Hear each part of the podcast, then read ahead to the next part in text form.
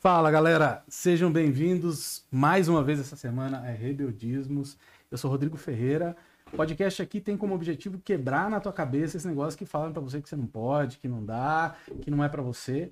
E hoje... E como que a gente faz isso? A gente faz isso com a história de pessoas que inspiram, que chegaram lá, que têm sucesso. E hoje eu tenho o prazer e a honra tá comigo aqui a Teca, minha grande amiga Teca, que é coordenadora do Instituto Gente e é a idealizadora do projeto Women. São coisas que a gente vai falar bastante mais pro final, mas hoje eu queria falar e conhecer muito a Teca. Então seja muito bem-vinda, Teca. Gente, que prazer enorme, Rô. Obrigada pelo convite. É um prazer enorme estar aqui com você, com esse pessoal que está aí. Obrigada para quem está aí com a gente, né? Assistindo agora nesse momento. Uma honra mesmo estar aqui, podendo contar um pouquinho de mim e, de repente, trazer aí coisas bacanas para o pessoal. Com certeza vai. E a gente se conhece, mas a gente não se conhece tanto, né? Assim, pois é. A gente nunca sentou para conversar muito, a gente mais... Foi de alguns trabalhos, algumas coisas assim. Então também vai ser muito legal hoje para mim te conhecer um pouco mais. Com certeza. Teca, eu sempre começo, eu gosto de começar com a seguinte pergunta, ou com o seguinte ponto de vista, né? Quem é a Teca do ponto de vista da Teca? Então se a Teca falasse da Teca, como que ela descreveria? Eu sei que é difícil, né? É difícil. É uma coisa que todo mundo dá aquela... É difícil. Eu assisti alguns, né, dos podcasts que você fez, então eu fiquei pensando, gente, que perguntinha essa, né? Bom, a Teca, do ponto de vista da Teca, ela é uma filha de Deus, literalmente. Ela é uma pessoa responsável, amorosa, genuína, muitas vezes... Né? Costumo dizer até que eu sou genuína demais para os meus quase 42 anos. Eu tenho muito amor no coração. Eu sou uma pessoa que eu gosto de transmitir amor, de fazer com que as pessoas se sintam importantes, de dar carinho para as pessoas, de fazer com que as pessoas se sintam especiais. Para mim, isso é algo muito importante, que me motiva muito. Então, a Teca é uma pessoa que gosta de dar amor, de fazer com que as pessoas se sintam especiais e que tem Deus no coração e Ele, acima de tudo, que comanda a minha vida. Por isso que eu digo que eu sou uma filha de Deus. Legal, que legal. Teca, eu vou quebrar o protocolo aqui, mas eu preciso te fazer uma pergunta, porque é algo que eu já... o seu jeito, porque quando eu te conheci, eu falei, nossa, que pessoa amorosa. É visível, com quem, pelo menos, você nem me conhecia. É um abraço, de verdade... É um carinho, é um jeito de pegar, que você fala, nossa, que pessoa amorosa. Mas eu imagino que isso deve te trazer alguns problemas também na vida. Traz? Gente que entende errado, que enfim... Ixi, olha, você sabe que é engraçada essa pergunta que você me fez.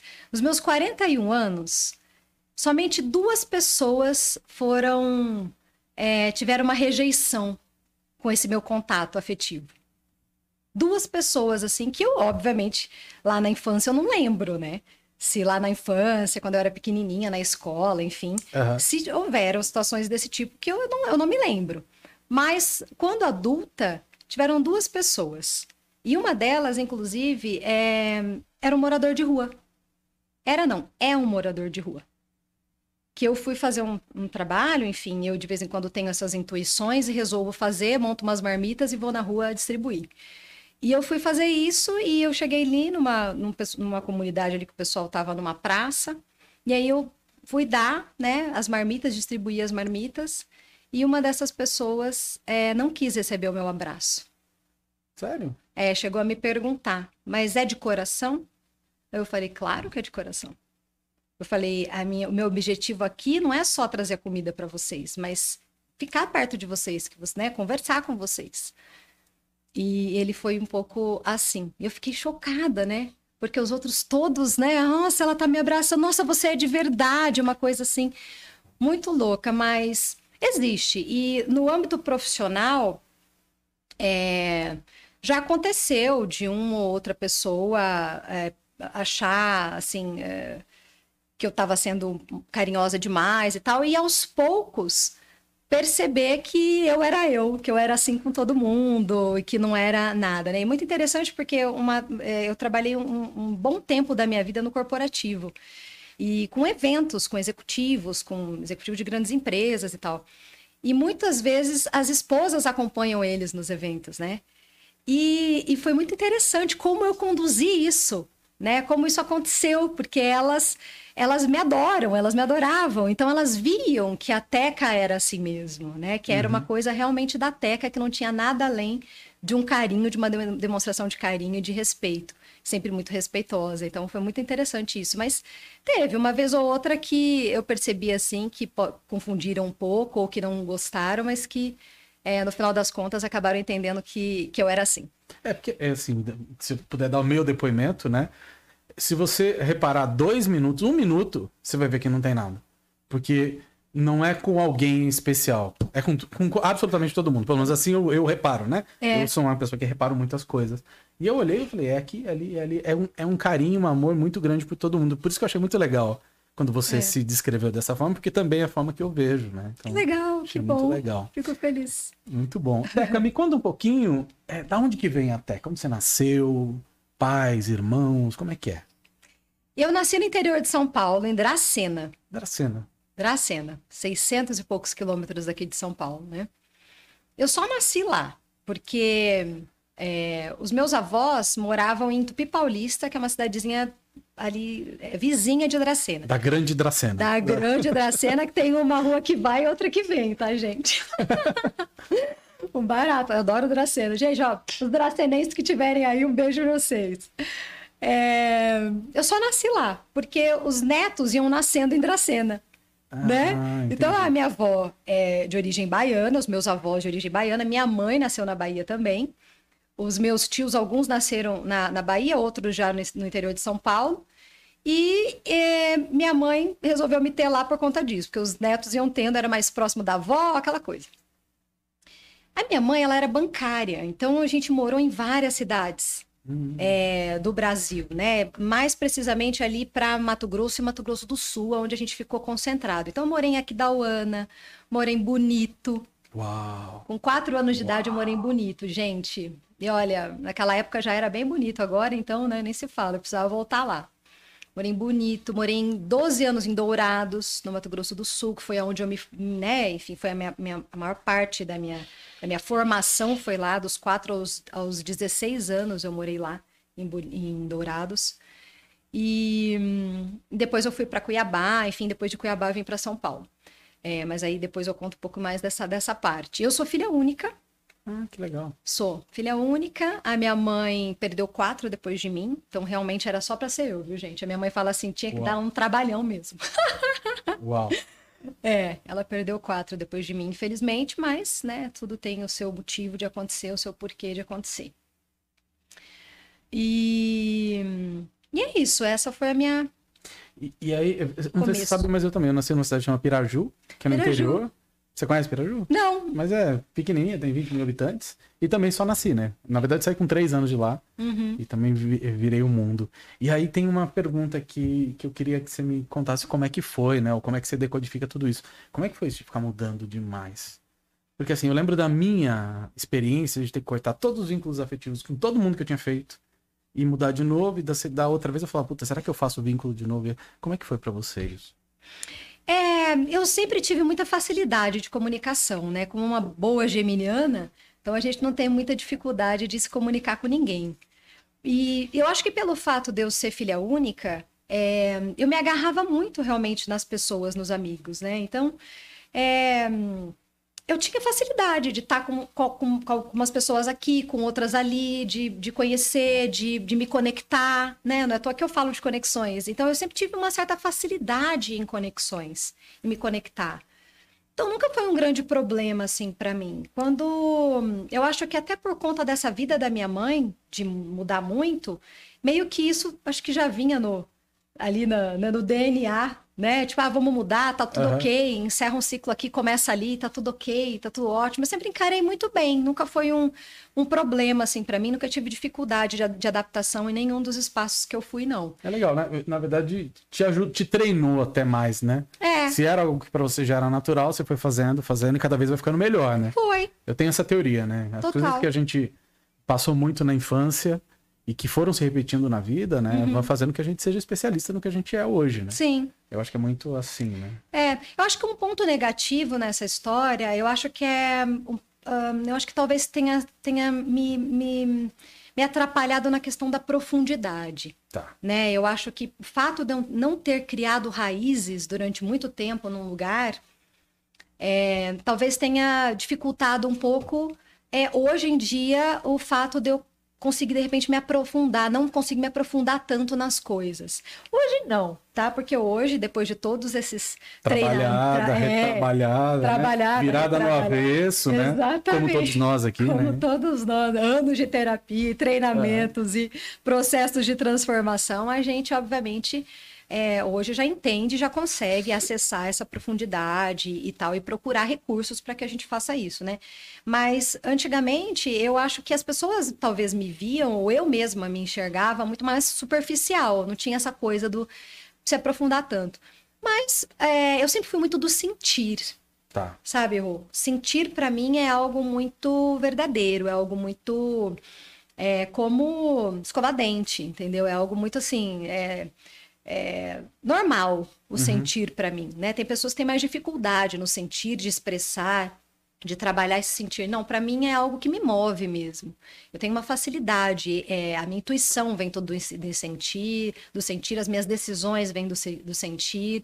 Então, eu acho que isso, de uma certa forma, foi uma guiança que aconteceu aí na minha vida, mesmo que com pouca profundidade, eu fui sempre fui muito intuitiva e aí... Legal. O sentir é aquele sentimento do coração, né? Quando a gente consegue pensar com o coração, né? Exatamente. É estranho falar pensar com o coração, porque não é pensar, não é racional. É. Mas é como se fosse isso, né? É como se fosse isso. É quando a gente consegue ser guiado, né? Você toma a decisão. A gente conversa muito, a Márcia, assim.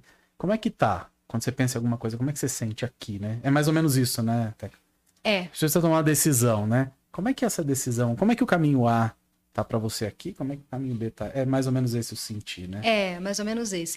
Geralmente, ele é aquele sentir que vem, assim. Tá. Você não precisa nem ficar remoendo muito, nem vasculhando muito. Você sente. Quanto mais a cabeça entra, aí ferra a vida. Porque daí você começa a fazer os porquês, né? A fazer os porquês, mas por que isso? Mas e se? Porque o e se ferra a vida da gente também, né? Total. Então... Total. Legal. Então, Tequinha novinha, né? Menininha Tequinha novinha. Rodando muito. É. E aí, o que você estudou, Teca? Eu estudei publicidade, comunicação social, tá. Publicidade e propaganda na Federal do Mato Grosso.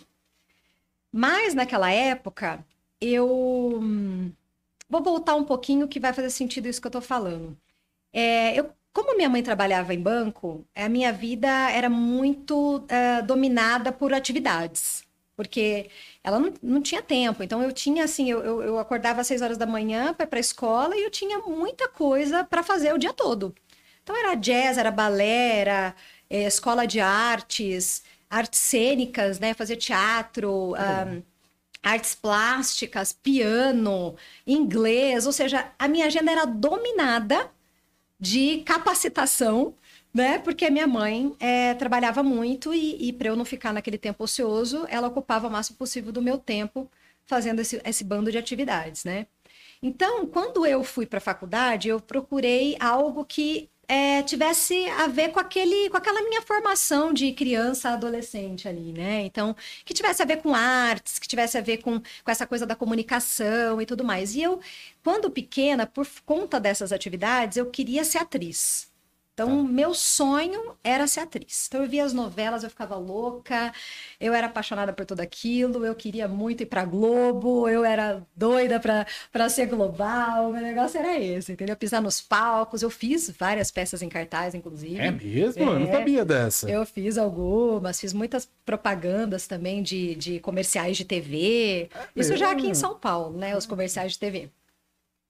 Mas... Acho que é por isso que eu olhava até que eu falo, conheço ela de algum lugar, aquela da TV, hein? Tá bom, vai ver que você me viu lá na propaganda do papel higiênico personal, dançando assim, papel higiênico personal, barato, praia de nudismo, gente, de tapa-sexo, sabe? Márcia, depois você procura na edição e coloca, por favor, a gente precisa, né? No ao vivo não vai dar, gente, mas depois volta e assiste. Gente, ó, tem umas boas, tá? Tem história pra contar pra vocês, tem coisa boa.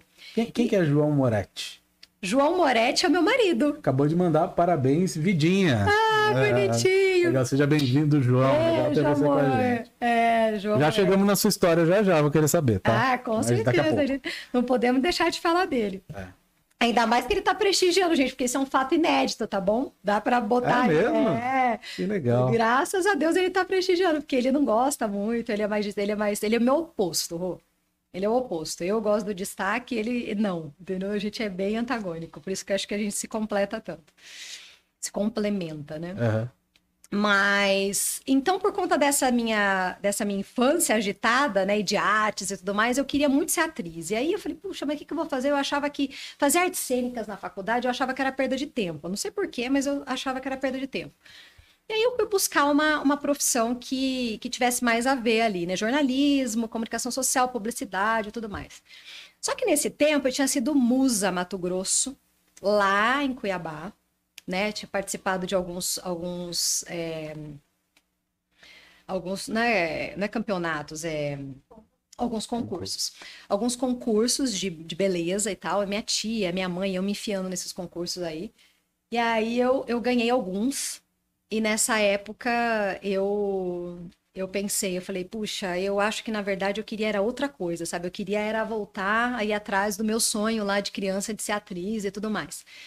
Pintou uma oportunidade, uma amigona minha, lá de Cuiabá, a Marjorie Locks, uma querida, ela é top model hoje ainda trabalha muito como modelo, recebeu um convite para vir para São Paulo, para trabalhar como modelo aqui. E a gente estava grudada lá em Cuiabá, a gente fazia um monte de coisa juntos, vários desfilezinhos, coisinhas assim juntas. E ela falou, você não quer ir embora comigo? Já que você quer atriz, você tem que sair daqui de Cuiabá. Ficar aqui em Cuiabá não vai dar, você vai ter que ir comigo para o mundo. E aí eu falei, quer saber, acho que eu vou. Minha mãe quase teve um filho, né? Pra você imaginar, filha única, né? Mas a minha mãe sempre foi muito bacana, sabe, Rô? A minha mãe sempre me incentivou muito, ela sempre me deu muito asas, assim, sabe? Vai fazer, ela sempre me impulsionou muito. Eu acho até porque ela fez isso, né? Então ela saiu cedo de casa também pra ir atrás da vida dela, pra correr atrás das coisas dela. Então ela sempre me deu muito apoio. E eu vim com a Marjorie pra cá. Sabe naquela época, né? Quando eu vim pra cá, eu abandonei daí minha faculdade, só para vocês entenderem, tá, gente? Eu abandonei a faculdade lá em Cuiabá e para vir para São Paulo para fazer isso. Depois, num outro momento, é que eu fui me formar em gestão comercial aqui em São Paulo. Eu sou formada em gestão comercial pela AEB Morumbi. Essa é a minha formação.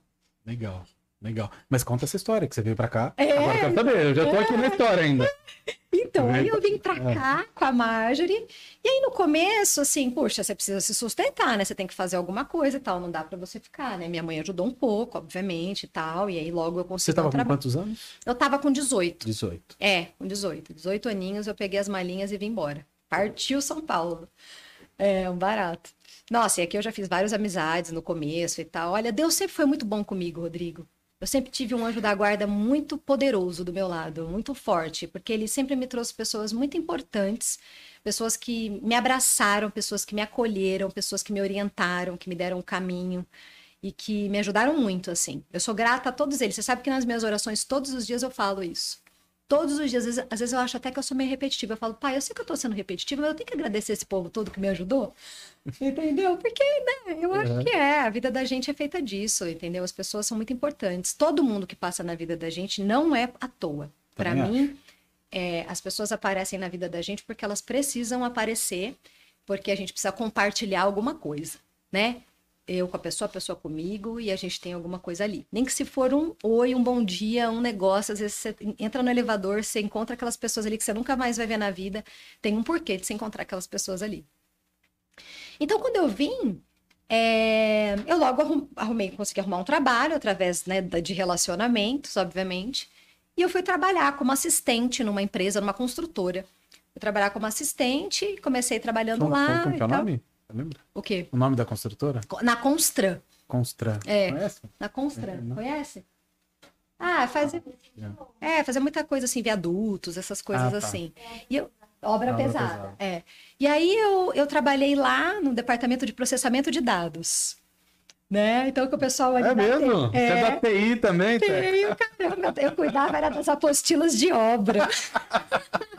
Gente, eu corrigia apostilas de obra, era um barato. Ah, é? É, porque para precisar, o pessoal da das obras precisavam ter um manual. Tá. Então, esse manual passava por mim, eu que cuidava, eu que atualizava, eu que organizava esse manual. Então, eu ficava ali fazendo todo esse trabalho de assessoria ali deles, organizava planilhas, tudo que eles precisavam para a organização da... para a gestão das obras, né? Então, passava ali por mim. Então, eu ficava fazendo essas coisas.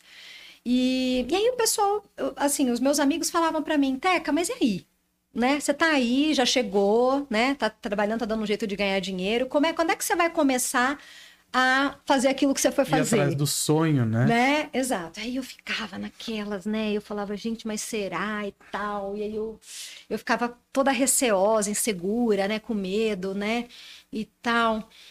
Aí eu desencanava, daqui a um pouco vinha de novo aquela vontade. Aí eu saí dessa empresa e fui para uma outra, do mesmo grupo, mas era a Usinas Itamaraty. Aí eu fui para o marketing.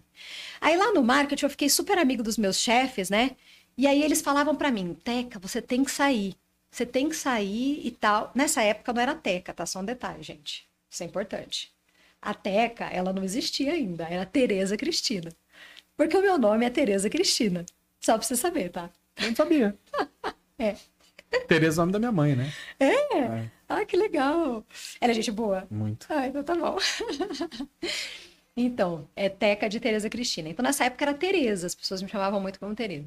E aí eu fui pra lá. E aí, nessa época, os meus... Fiquei um ano nessa empresa. E aí, os meus chefes falaram assim pra mim, olha, você tem que criar coragem e fazer o que você precisa fazer. Né? Porque senão você vai ficando, e é verdade, porque a gente se acomoda mesmo, sabe, gente? Eu acho que muita gente já viveu nessa situação que eu passei, né? De você ficar cômoda naquela situação, você tá ganhando salário, tá total, né? Você não tá fazendo o que você gosta, mas tá tudo bem, você tá pagando as contas, você tá se divertindo, você compra suas coisas e tal, mas aí você acorda e dorme pensando em atuar. É. Né? Então, eu acho que muitas pessoas fazem isso. E aí, eles me deram um baita de um incentivo, inclusive até falaram, olha, se você precisar, né, a gente te manda embora para você, né, ganhar uma grana e tudo mais. E, enfim. E aí, foi aí que eu comecei um pouco mais a fundo nessa minha história como atriz, né?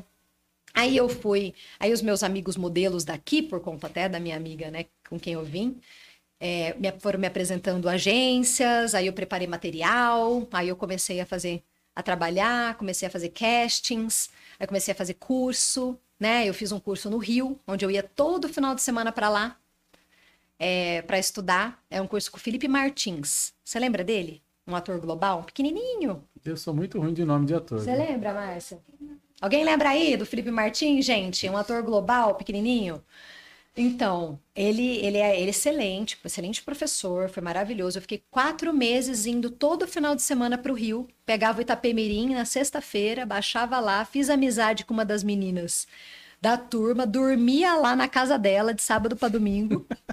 A Teca das conexões, tá vendo, gente? Tá vendo, gente? Vocês estão entendendo. Depois eu vou falar de conexões, vocês estão entendendo por quê, né? Então, foi ótimo. Depois eu fiz Newton Travesso em São Paulo. Fiz uma peça em cartaz lá no Rio, que ficou 2, 3 finais de semana lá no Teatro Leblon. Aqui em São Paulo, eu fiz no Newton Travesso, mas a gente fez só apresentações mesmo lá. Não ficamos em nenhum teatro famoso. E aí eu comecei a trabalhar mais esse meu lado artístico como modelo. Então, eu fiz várias propagandas mesmo, de comerciais de TV, fiz algumas campanhas também de fotos e tal, para algumas marcas, e fiquei durante um tempo nisso daí. E depois eu, obviamente, fui de novo sucumbida por uma nova proposta, uma nova história, me levando para a carreira executiva e me desviando desse lado dos palcos de novo. E aí eu acabei indo por conta dessa dificuldade mesmo, que é a gente se manter, né? Eu acho que o que vocês ouvem por aí falando sobre a dificuldade dos artistas, né? Enfim, se bancarem, conseguirem se manter, é muito real, gente. É muito difícil. Ganha pouco, né? No começo. Ganha muito pouco. Se realmente você não tiver um trabalho paralelo para você conseguir manter essa vida de estudos, de investimento, né, de tempo, de dedicação, de castings, de viagens, de oportunidades, ou você não tem, de repente, uma família que realmente te ajuda, né, te instruir, aí é difícil. Por isso que muitos desistem. Não, e você vê os atores que bombam hoje, né? Eu não sei, não estudo a fundo, mas eu imagino que são caras que estão na estrada, pelo menos alguns que eu vejo a história, estão na estrada há muito tempo. Comeram capim pra cacete, né? O pão que o diabo amassou pra estourar do dia pra noite, né? Muito. Que não é diferente do que a gente vê no marketing digital, que não é diferente do que a gente vê em produção de conteúdo, que não é... Essa questão da dificuldade do começo dessas carreiras, né? É. Principalmente essas carreiras da moda, né? A gente vê que sempre algo que tá muito em voga... Sim. Fica muito assim, né? Fica. E aí você não... Desistiu. É. Foi pro corporativo. Novamente eu desisti. Aí eu fui, na verdade, pro meio publicitário. Tá. Né? Aí eu fui... por conta desses meus relacionamentos no meio da moda, a gente frequentava muitas festas, muitos eventos bacanudos. Então eu tava sempre assim, na high society aí, nessas festinhas bacanas, né? De revistas. Não tinha muita grana, mas tinha uma vida de... Que aí é onde a coisa pega, né? E aí você começa a se acostumar com coisa boa... Com luxo, com não sei o quê. E aí, puta, é foda, né? Porque você entra numa roda, imagina, uma dinâmica meio complicada mesmo, né? Com certeza. E aí é perigoso, né? Perigoso. Você teve alguma amiga que, tipo, se perdeu nesse meio do caminho? Você acompanhou alguma história, assim, de gente... Porque eu acho que deve ter gente que acaba se corrompendo... Tem. E por aí vai, né? Tem muita gente que se corrompe, tem gente que se perde, tem gente que experimenta de tudo e não se perde, tem gente que experimenta de tudo e se perde. Então tem realmente de tudo, né? De tudo, de tudo.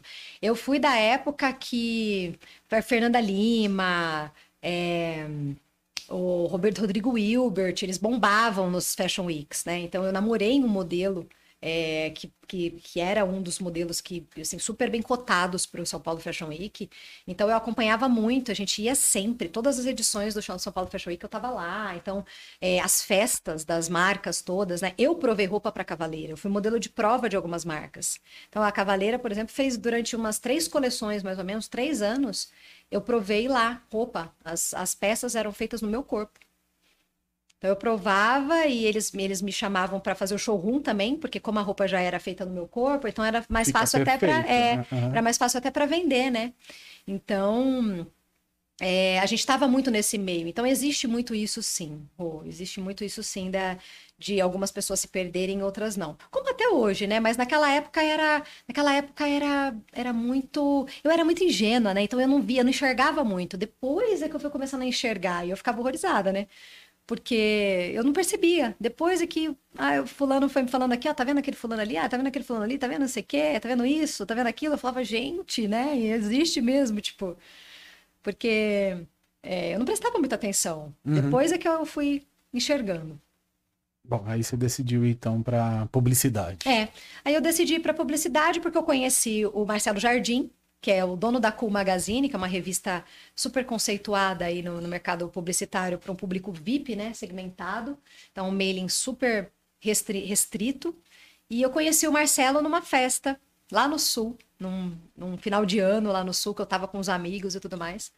E eles cobriam música eletrônica, né? A Cool cobria, fazia muitas coberturas de música eletrônica no Brasil. Então, dos DJs famosos, internacionais que vinham para cá, eles costumavam fazer essas coberturas. E aí o Marcelo, me vendo, né, o meu jeito e tal, ele falou, puxa, mas você dá uma excelente comercial, você já pensou em trabalhar na área comercial e tal? Eu falei, olha, meu primeiro emprego, ele foi, meu primeiro não, né, meu segundo, porque meu primeiro foi como assistente da minha tia, da tia Sandra. Não sei se a tia Sandra tá aí, né, tia? Não sei se você tá aí.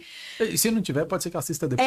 Porque lembra, o conteúdo aqui ele vai ficar pra sempre. Vai ficar, né? É verdade. E as pessoas vão continuar assistindo anos e anos e anos à frente. Ai, que legal. Né? Esse aqui é um barato disso aqui, né, gente? Muito rico, viu, Rô? Parabéns por esse trabalho maravilhoso que você tá fazendo. E a tia Sandra me chamou pra trabalhar com ela e eu fui assistente dela. Então, eu meio que era uma office boy, office girl. Office girl do escritório lá, então eu ajudava, ia no banco, pagar as contas, aquela coisa, boleto e tal. E depois o meu segundo trabalho foi como vendedora de loja, né? Eu trabalhei na Fórum. Você lembra da Fórum? Claro.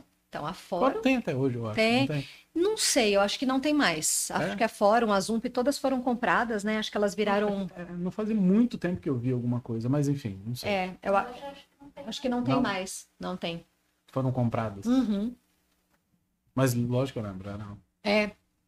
E esse foi o meu segundo trabalho, né? Então eu tive essa veia comercial lá atrás por pouco tempo, que eu não fiquei muito tempo lá, porque foi logo quando eu vim embora, tá? Então, essa época aí que eu tive lá em Cuiabá.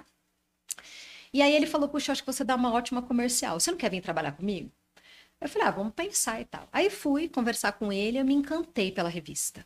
Eu me apaixonei pela revista, por tudo que envolvia ela, né? Enfim... todo o editorial, a forma como ela era construída, pensada, o público que ela atingia, os eventos que ela construía, ou seja, eu me encantei e fiquei lá 5 anos com o Marcelo. Não. Entre indas e vindas eu fiquei 5 anos lá e foi lá que a Teca nasceu. Foi lá, porque daí o Marcelo falou assim pra mim, mas e agora? A gente precisa fazer seu e-mail. E a gente precisa colocar uma assinatura no seu e-mail. Mas Tereza é muito sério, né? Tereza Cristina, mais sério ainda. Você não tem nenhum apelido, não? Aí eu falei assim, olha, eu tinha um tio meu, eu acho que me chamava de Teca, né? Mas assim, as pessoas me chamam de T. Ele falou, mas T não fica bom, né? T não fica bom. Eu falei, tem minha mãe me chama de Eza. Não, Eza também não. Eu falei, mas tem um tio meu que me chamava de Teca. Ele falou, Teca é legal. Teca é legal. Como que é a sua Tereza? Eu falei, meu Tereza é com TH, que eu sei. Então, vamos botar Teca com TH. Aí, a gente colocou Teca com TH e C. Aí, ele falou, não, C é muito comum, vamos botar com K.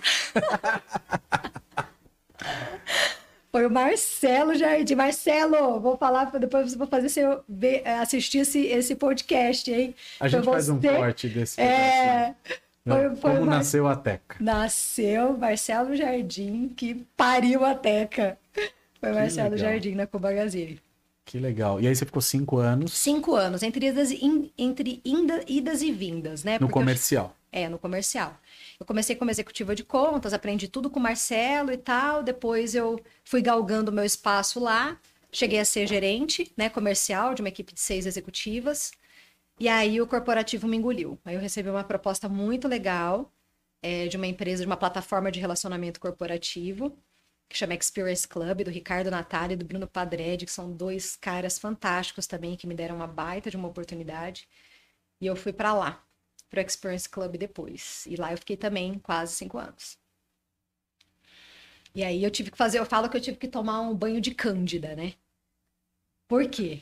Porque no mercado publicitário você tem uma linguagem, né? Você fala com o pessoal de igual para igual, assim, super tranquilo, né? Eles são cheios de gírias, o pessoal das agências de publicidade, os marketings das empresas que estão acostumadas a lidar com revistas, não tem aquela formalidade, né? É uma coisa muito mais tranquila, assim, né? De você conversar e tal.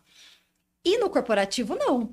No corporativo já tem toda a formalidade, né? Porque você vai sentar na frente de presidente de empresa, de vice-presidentes, de C-levels importantes, estão diretores de marketing, RH, tecnologia, finanças, né? De grandes companhias, Vivo, Samsung, Motorola, enfim, bancos. Uhum. Então, não dá para falar tanto como você fala, né, com o pessoal da publicidade, que é mais, é mais tranquilinho. É. Mas e aí depois? Então daí você ficou 5 anos, depois 5 anos, e depois? E tem uma coisa que está me chamando a atenção, né? Eu acho legal, você trabalha com conexões, você trabalha com mulheres.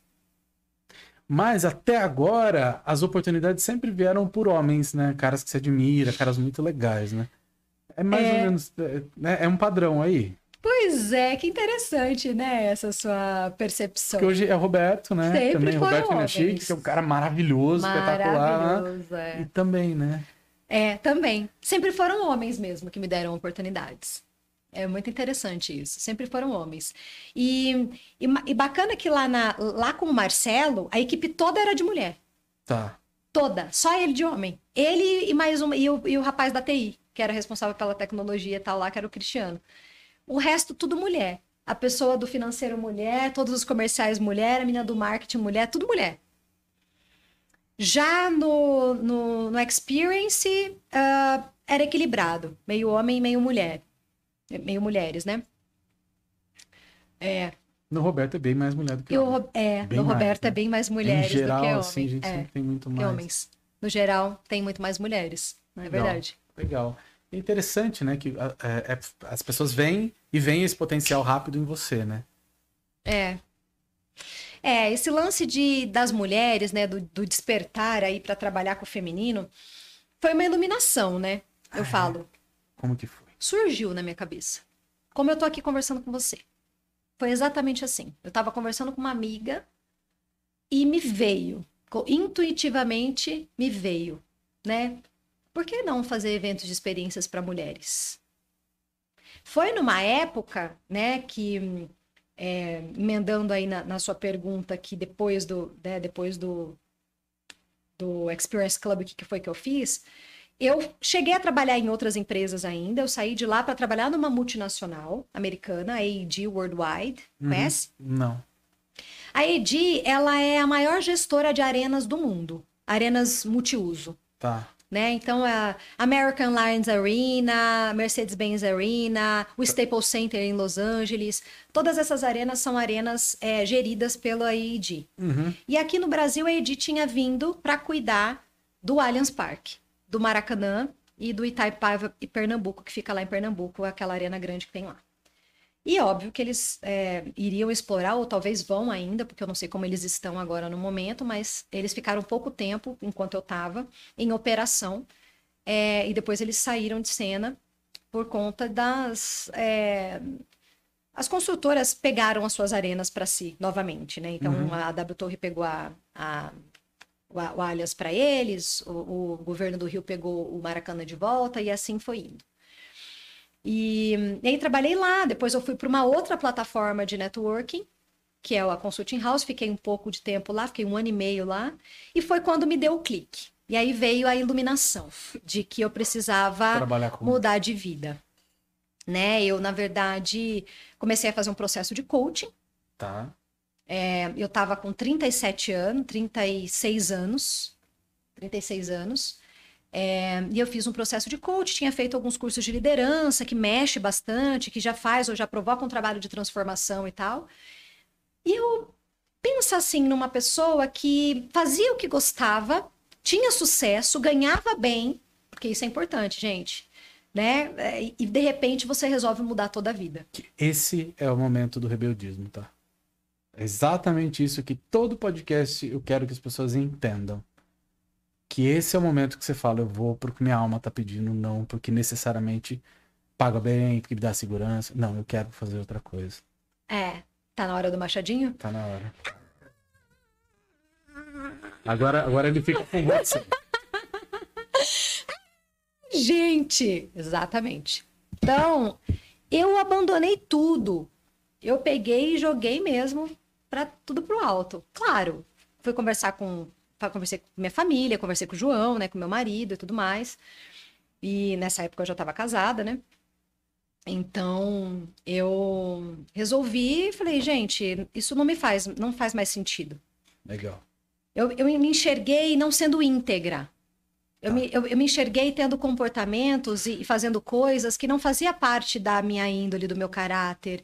Que seria no sentido de não estar fazendo aquilo que eu acredito. Não estar defendendo algo que eu acredito. Porque isso foi uma coisa que me incomodou. Porque eu fui trabalhar numa empresa que era concorrente de uma empresa que eu já tinha trabalhado. E eu nunca entendi esse pessoal de telefonia, tá, gente? Aqui eu já vou abrir meu coração, literalmente, que eu queria entender. Eu amo vocês, pessoal de telefonia, viu? Eu tenho muitos amigos, inclusive, dessa área e tal. Mas eu nunca entendi esse pessoal que sai da Claro, vai pra TIM, que vai pra Vivo, que vai pra... Fica só pulando. Fica pulando. Eu sou engenheiro eletricista, né? Todo mundo, na minha época, saía para o mercado de telecom. Então, eu acompanhei muito amigos assim. Você via só mudando o LinkedIn, né? E assim, eu falo, gente, mas como assim, né? Na área comercial, principalmente. Porque daí você fala assim, você chega lá. Oi, né? Eu sou da Vivo e tal. Daqui a pouco, no dia seguinte, você tá, oi, sou da Claro, né? Como que você faz para defender, né? Os caras? Você fala mal de um pro outro e tal. Como que faz, né? Pro cara defender. Então, aquilo me incomodava muito. Quando eu chegava numa reunião, E assim, tenho total respeito, carinho e gratidão, né?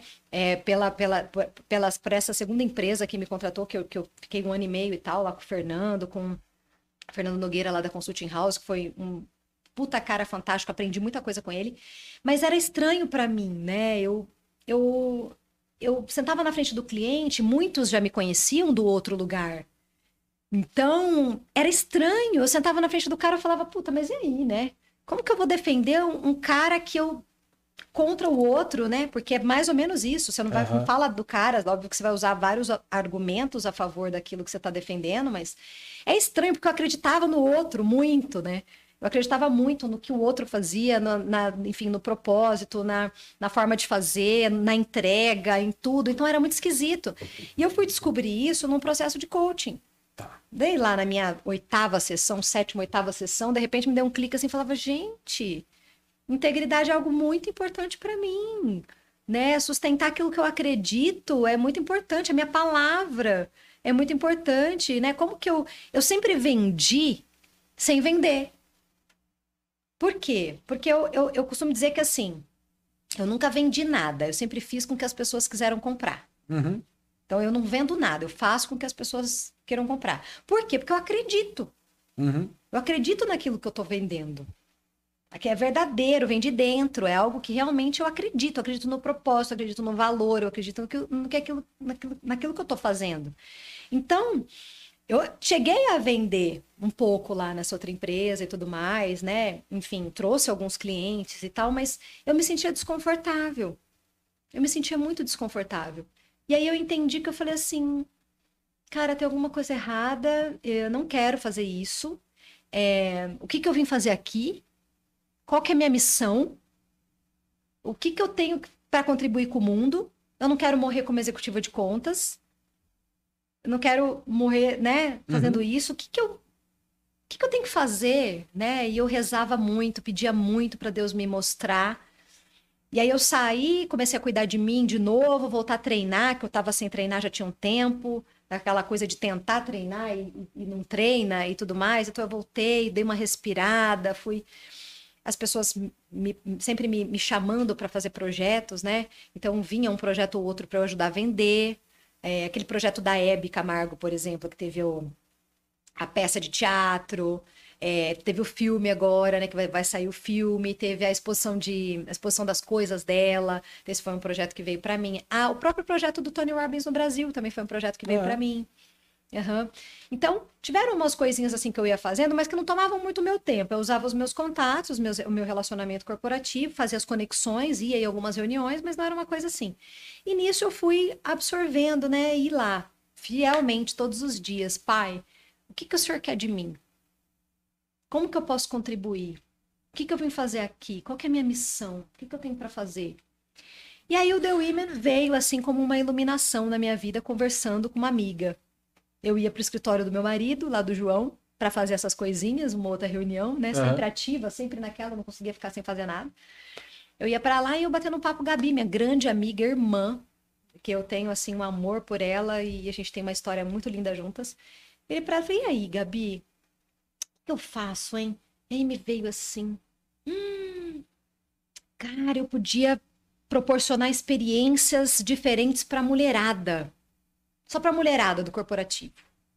Comecei a ver, tinha ali o clube da Luiza Helena Trajano, né? As Mulheres do Brasil. Aí o Lead Mulher também estava começando a bombar. Aí tinha um ou outro grupo de networking de mulheres, alguns segmentados, né? Um pessoal só de TI, outro pessoal só de RH, que eles se conheciam e iam montando. E aí eu falei, cara, por que não fazer eventos de experiência só para mulheres? Aí eu falei, cara, eu acho que eu vou fazer isso. Do corporativo, a princípio, tá? Eu pensei só na mulherada lá, que fica enfornada lá dentro do escritório, e que sai de lá ou para evento corporativo, que elas têm que representar a empresa, ou para casa, porque tem que cuidar da família. Então, as mulheres do corporativo, elas não têm muito vida, né? Você vê que elas são workaholics total. Elas do trabalho para casa, é o caso do trabalho, aí sempre o mesmo círculo social, sempre as mesmas amizades, as mesmas pessoas e tal, e onde elas conseguem fazer relacionamento diferente é no meio do trabalho, através desses eventos e tal que acontecem, é onde elas conseguem ampliar um pouco mais, porque não dá muito tempo. É, e as que são mães, aí, imagina, e as tem que cuidar da casa, tem que cuidar da mãe, tem que fazer carreira, né? Isso. E aí, é. Exatamente. Então, eu falei, puxa, por que eu não proporcionar algo diferente para elas da rotina de vida delas? Para elas, sabe, tirarem o crachá da empresa. E aí o The Women nasceu com esse propósito de proporcionar para as mulheres um ambiente diferente, onde elas pudessem relaxar, onde elas pudessem ser elas mesmas, onde elas pudessem trocar experiências de vida, onde elas pudessem trabalhar o seu poder feminino de uma forma subliminarmente falando, né? Ah. Trabalhando ali aquela atmosfera só do respirar do feminino, de estar ali no meio de um monte de mulheres diferentes, com culturas diferentes, com criação diferente, com ritmo de vida diferente. E aí eu comecei a fazer os eventos. E aí a coisa começou a acontecer. Que legal. É muito louco isso, né? Assim, coisas que eu sinto quando eu tô te ouvindo, né? Primeira coisa que você falou da integridade, acho que é importante pontuar, né?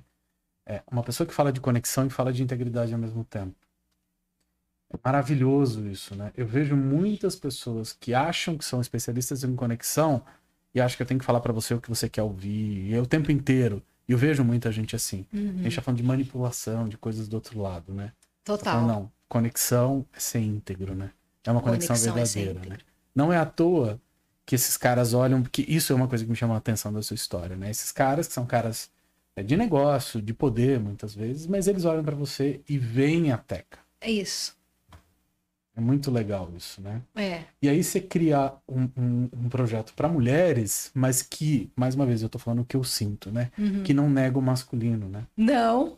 E aí eu acho muito legal, né? Que não é assim, eu tô falando feminino, não em um contraponto ao masculino. Não, e nem é esse o objetivo, inclusive, do The Women. Em nenhum momento, não é um projeto feminista. Legal. Não é. Nada contra o feminismo. Nada contra. Mas muitas vezes, todo aquele que vai para um extremo, se não tomar cuidado, passa a não ver direito, né? Mais isso. Exatamente. Nada contra. Eu respeito todos os projetos e toda a forma de visão de cada um. Eu acho que a gente tem que fazer aquilo que faz bem pra gente, né? Aquilo que a gente acredita.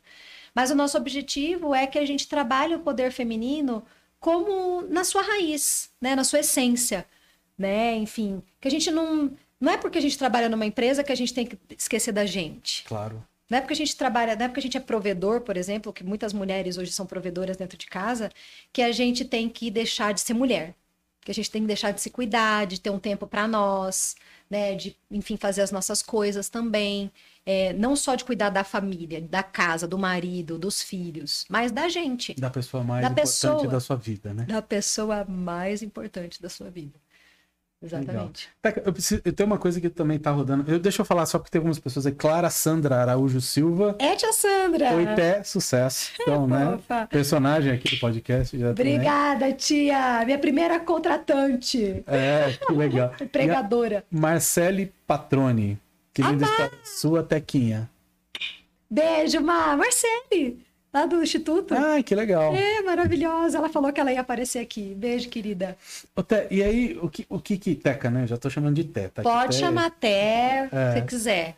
Aí, então você falou, é muito legal ver a referência feminina que você falou da sua mãe, né? E você é uma mulher forte, você já contou a sua história, que veio, ela te apoiou, tudo. Uhum.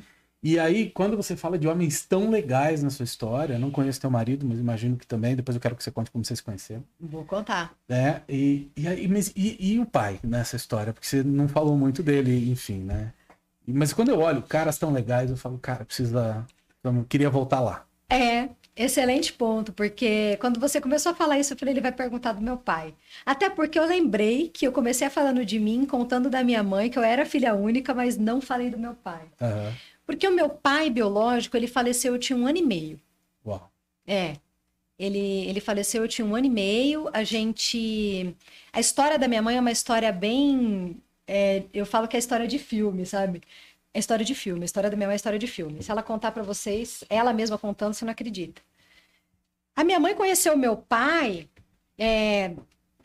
entre amigos, em uma das viagens dela de banco e tudo mais, e ele ficou louco por ela. Louco. E E aí ficou no pé dela. Ficou no pé dela e tal. E quando minha mãe falou que ia embora lá da cidade, acho que, se não me engano, não sei se ela estava em Goiânia, não lembro agora ao certo. Ele foi atrás dela, ele parou o ônibus. É de filme mesmo. Ele parou o ônibus, entrou dentro do ônibus para chamar ela para ir embora com ele. Para ele levar ela até a cidade dela de carro, para eles terem tempo para conversar, ficar juntos e tudo mais. E minha mãe falou que ele era irresistível, que ele era lindíssimo, que ele era assim, um baita de um pãozão. E ele, as fotos que eu tenho dele, realmente ele era bem bonitão, viu? Minha mãe fala que eu sou bem parecida com ele, mas eu acho que ele é bem parecida com a minha mãe. E dessa história nasceu eu. Eu simplesmente fui concebida nessa noite, porque eles pararam para dormir num motel. E minha mãe, obviamente, disse: filha, eu não consegui resistir àquele pão. E, né, a gente acabou dormindo juntos e você foi feita nesse dia. Então, ela... Foi o típica gravidez surpresa, né? Vinha ao mundo, né, de surpresa. E aí minha mãe logo teve que casar, meus avós evangélicos, né, super assim rígidos e tal, e minha mãe também toda formação evangélica aí também no começo da vida dela, e ela tinha essa coisa muito também, né, de puxa, engravidou, casou, aquela coisa que naquela uhum. época era muito comum, né, uhum. essa história. Então, logo eles casaram. E ele era um cara fantástico. Minha mãe falou que falava pra mim que ele cuidava muito bem dela, cuidava muito bem da família, da minha avó, de toda a minha família, de uma certa forma, ele se preocupava muito. Só que ela não sabia muito bem como era a história de vida dele. Ele era fazendeiro, tinha alguns trabalhos, alguns negócios e tal, empresário e tudo mais. E de vez em quando ele sumia. Na época da gravidez, até, a minha mãe ficou muito tempo sozinha. Ela me deu um diário dela, Rô, quando eu tive a Helena. Quando eu tive a Helena, minha mãe me entregou o diário que ela fez pra mim enquanto ela estava grávida de mim. Uau. Gente, vocês não têm ideia do quanto eu chorei e do quanto tempo eu acho que eu passei meses pedindo perdão pra minha mãe. Eu fiquei meses pedindo perdão pra minha mãe. Por tanto que eu fiz ela sofrer. Eu fiz minha mãe sofrer. Bastante. Mas hoje, graças a Deus, meu coração está em paz, porque eu realmente me perdoei e eu sei que ela me perdoou. Porque hoje eu sou realmente uma outra filha. Não que eu tinha sido uma má filha, mas é que eu fui uma filha rebelde durante um tempo. Por algumas questões que aconteceram, que a gente vai falar também. E uma delas é quando eu soube da história do meu pai, né? Eu soube da história do meu pai, mais precisamente, quando eu tinha uns 12 anos, mais ou menos. Que daí ela me contou sobre a história macabra, que eu costumo dizer, né? Naquela época eu falava, nossa, parece filme de terror, né? Não tô acreditando. Ela ficou uns 3 meses sem notícia dele, quando eu tava grávida. Quando ela tava grávida. E, de repente, ela descobriu que ele tava preso. E ela, a família dele que contou e tal, que ele estava preso, e enfim. E aí ela descobriu que ele tinha matado uma pessoa em praça pública. Nossa. Que um cara que, né, que a cidade inteira sabia que tinha morrido e tudo mais, ela lá era ele que tinha matado. Enfim, e aí ela descobriu que de vez em quando ele tinha esse hobby, que não era um hobby, que na verdade pessoas... Ele tinha uma frieza para fazer isso, contratavam ele fazia e pronto, acabou.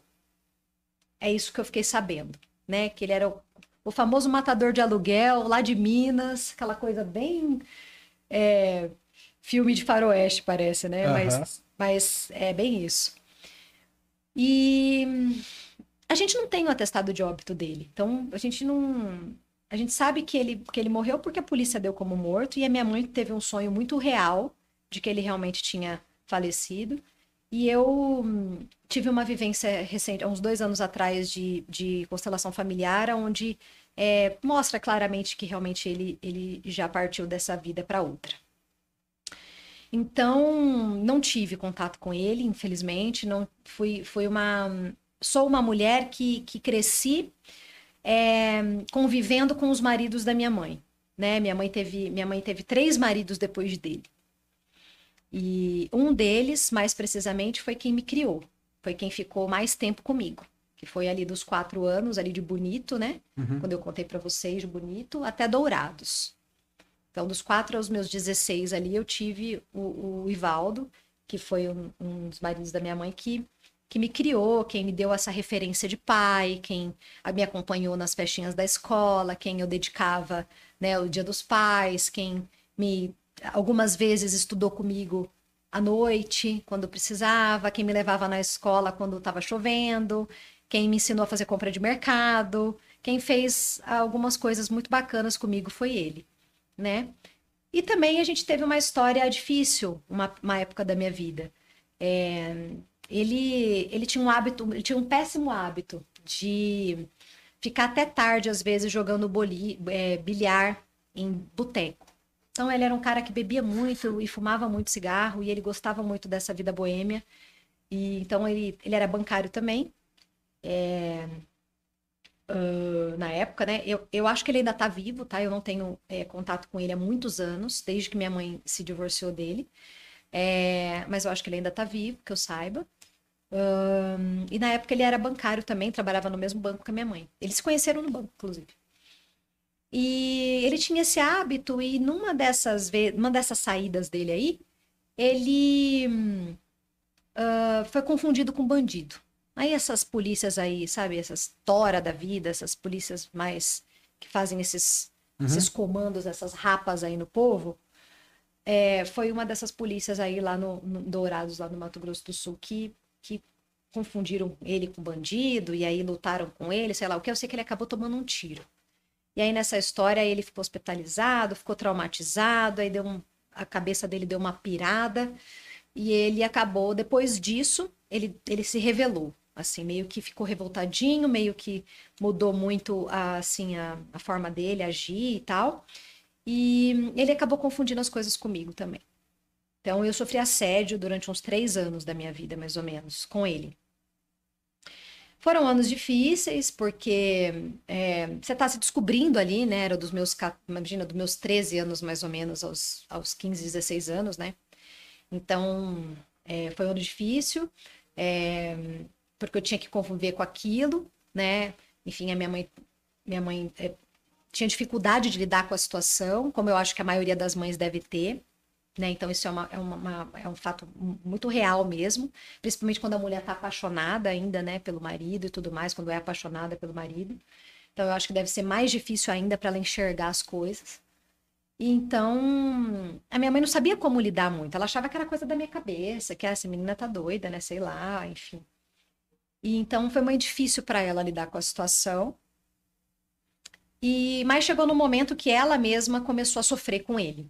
E aí chegou um momento de que precisou ser decidido isso, e aí ela tomou a decisão de se divorciar. Inclusive, ela até chegou a correr risco de vida uma época, que ele não aceitava o divórcio, quase tentou matar ela. Caramba. Ela chegou a passar por isso também. E você vê quando você fala de Goiânia, sei lá, Mato Grosso eu não conheço tanto, mas Minas, tem umas histórias de homens muito violentos com mulheres, né? A gente até falou um pouquinho quando a gente estava no podcast da Cláudia, ela contou um pouco também. Uhum. Às vezes parece um pouco distante, mas não é, né? Não, não é. Muito comum até. Muito, né? É muito comum mesmo. Nossa, é impressionante como é comum. E eu não esperava que fosse tanto. Você sabe que vivenciando essas experiências nas mentorias, nos treinamentos e tal, onde todo mundo, né, onde a maioria, na verdade, consegue se abrir, consegue compartilhar, a gente percebe o quanto disso é comum, inclusive com homens. Sim. Né? Inclusive com homens, que a gente não imagina, a gente acha que é uma coisa assim, não, só mulher, não, tem muito assédio, muito caso desse com os homens também. Né? Então não é não. Uau. E o Marcelo, deixa eu só contar que tem mais gente aqui te mandando um beijo, né? Então tem a Heloísa de Godoy Batista. Ah, que linda, Elô! Teca maravilhosa. E Patrícia Bezerra, Tequinha linda, que trajetória especial. Ah, querida Pati, essa turma de tão especial, meu Deus do céu. Os alunos da mentoria, parceiros, anjos, que viraram amigos. A gente fica, pessoas, né? Que viraram até porque, amigos. Por compartilhar histórias de vida, esses momentos são momentos muito importantes, né? São. Legal. Obrigado, Teca, também por compartilhar, né? Um prazer, nossa, é um prazer enorme, de verdade. Estou muito contente de poder estar aqui. E aí você falou que você queria contar a história, então, da rebeldia aí dos 12, e não coincidentemente está mais ou menos no período que você estava contando agora também. Né? Então, aí o que aconteceu? Nessa época, né, gente, você imagina, né? Sem maturidade alguma, passando por aquilo, né? Minha mãe não me ouvia, tinha dificuldade de entender aquela situação, de tomar conta, de resolver e tudo mais, eu fui criando uma resistência contra a minha mãe, né? Tá. Eu fui criando uma resistência, então eu comecei a achar... Ela não me protege, né? Ela não me protege. Tem essa, né? Exatamente, ela não me protege. Poxa, eu sou a única filha dela, isso tá acontecendo aqui dentro de casa, ela deveria fazer isso por mim, ela não faz, e agora? Uhum. Né? Como é que vai ser? Então eu tenho que cuidar da minha vida. Eu tenho que dar conta, então eu que mando, eu que faço, então eu comecei a me revelar. Então eu não aceitava mais nada que ela falasse pra mim, então tinha que ser tudo do meu jeito, aí nós começamos a bater de frente, né? Depois a gente começou a ficar mais próxima, porque nós mudamos de lá e nós fomos pra uma outra cidade, só eu e ela, quando ela se divorciou. Tá. E aí nós fomos pra Cuiabá, foi onde eu fiz o meu terceiro ano, né? Meu terceirão, eu fiz lá. E a primeira fase da faculdade lá na Federal. E aí, nessa época, foi a época mais difícil, porque nós começamos a conviver mais. Minha mãe saiu do banco e ela começou a advogar. Então, ela estava mais presente em casa, ela tinha mais tempo, ela convivia mais comigo. E a gente batia de frente direto, né? Minha rebeldia, porque eu não me sentia protegida, então eu não achava que ela tinha direito de falar nada para mim, né? Então, muitas vezes, a gente batia muito de frente por conta disso. Mas aí, é coisa de adolescente, né? Coisa de adolescente, que se arrastou um pouco mais, né, Rô? Isso se arrastou até durante um bom tempo, até eu começar a trabalhar mais profundamente, quando eu comecei a fazer terapia. Eu acho que isso foi aí... Claro, gente, assim, não é ao pé da letra, tá? Não era, assim, brigas homéricas o tempo inteiro. Claro que não, mas eu tinha essa postura de que eu não tinha vontade de falar com a minha mãe, eu não tinha vontade de visitar minha mãe. Não tinha vontade de estar com ela, entendeu? Era a minha forma de chamar atenção. Sim. Tudo isso eu falava, tudo isso eu fazia, depois a gente vai aprender, né? Lá na frente. Que tudo isso a gente fazia pra quê? Porque, oi, né? Tô aqui, eu vivo, eu existo, né? Você não cuidou de mim, mas eu tô aqui. Faz alguma coisa, né? Então, durante um bom tempo, eu comecei a minha trajetória de terapias... Quando eu tinha 26 ou 27 anos. Quando eu comecei a me trabalhar em terapia. Tá. E aí eu comecei a trabalhar um pouco mais a minha relação com a minha mãe. Que até na teoria que o Roberto usa, né? Que a gente aprende com ele, é a criança rebelde que faz isso, né? Criança rebelde. Na análise transacional, se você olhar, você tem um rebelde positivo e negativo. É. O Roberto, que tem uma capacidade maravilhosa de sintetizar as coisas, ele coloca o rebelde sempre como negativo, né? É. Porque na grande maioria das vezes é. É.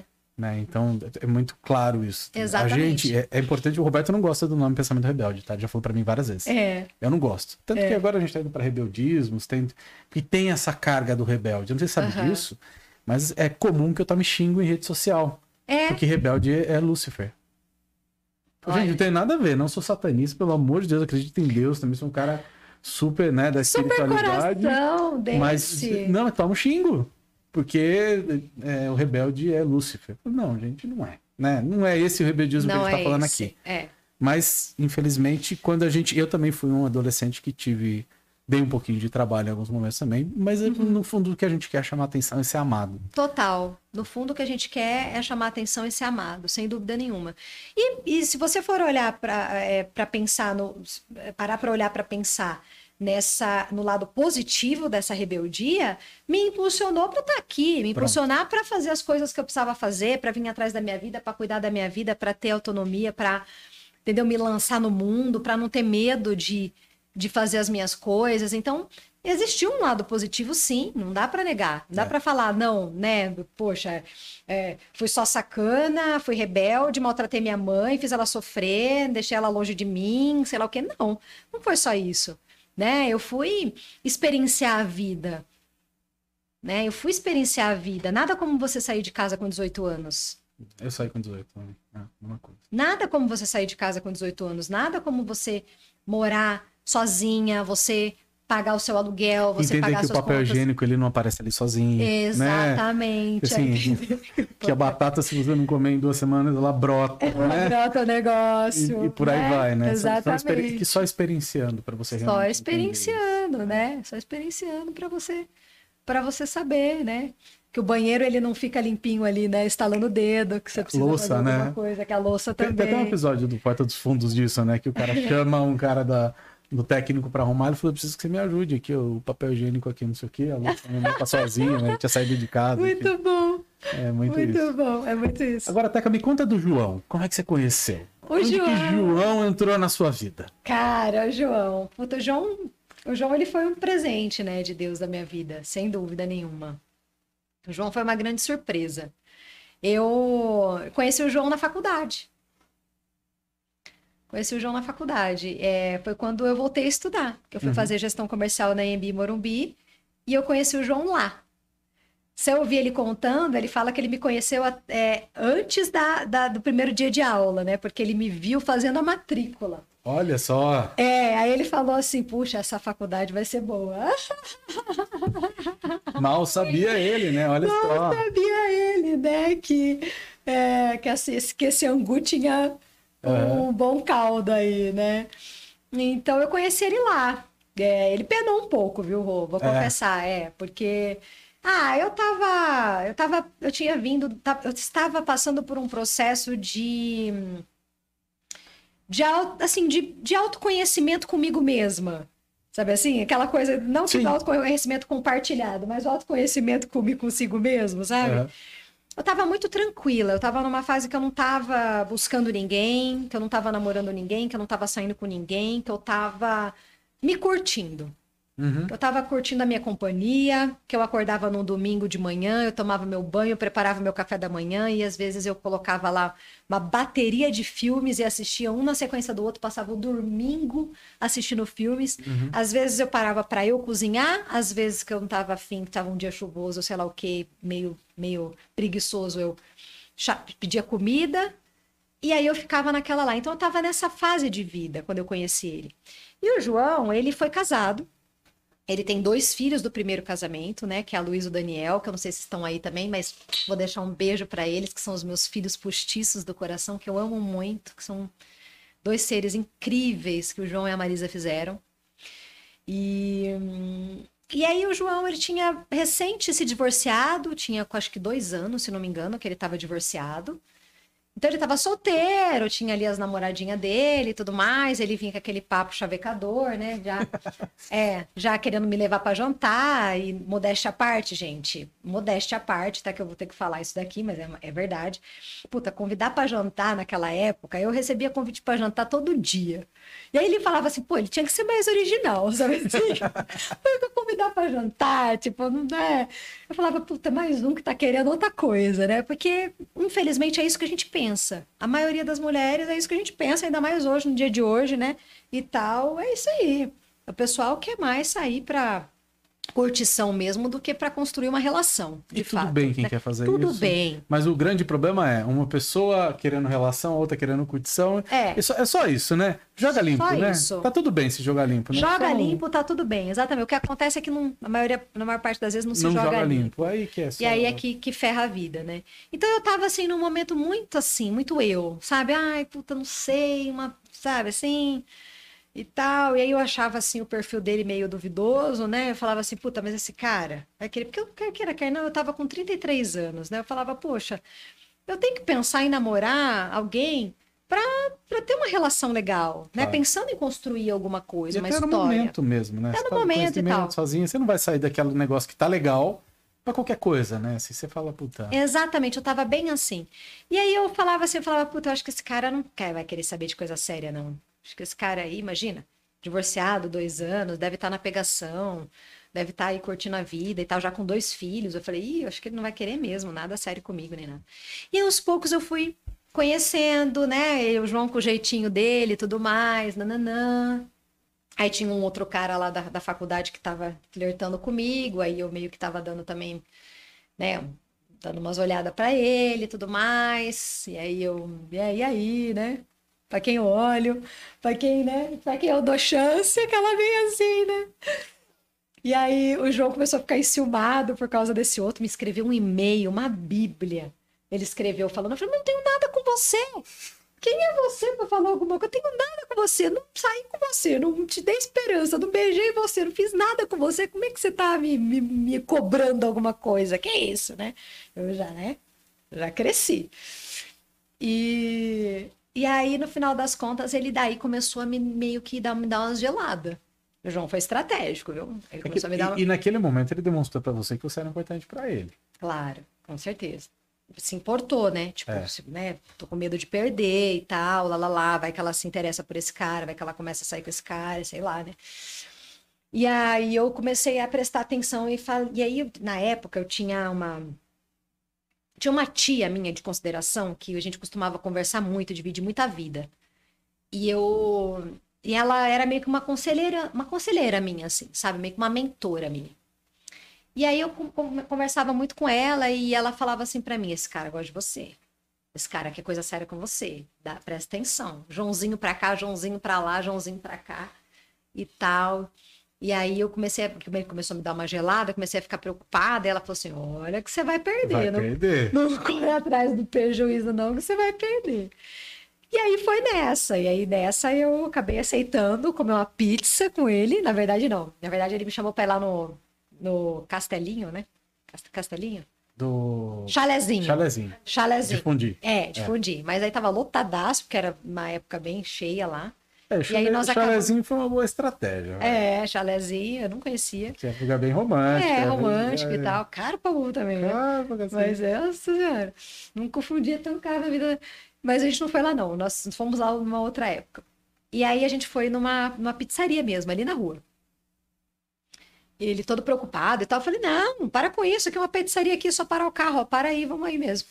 E aí a gente pediu um vinho, ficamos lá conversando, tá, aí rolou uns beijinhos, e aí foi super legal, porque daí conectou, né, rolou assim uma coisa super legal, aí eu já senti borboletas no estômago, porque como afinal de contas eu sou uma pessoa que preciso sentir, então senti borboletas no estômago, eu falei, opa, isso é um ponto positivo, senti borboletas no estômago, isso é muito bom. E aí, depois, a gente começou a nossa história aí. Que legal. É legal porque tudo que a Teca fala é um filme, não é? É só eu que tô assim? Eu consigo ver exatamente tudo.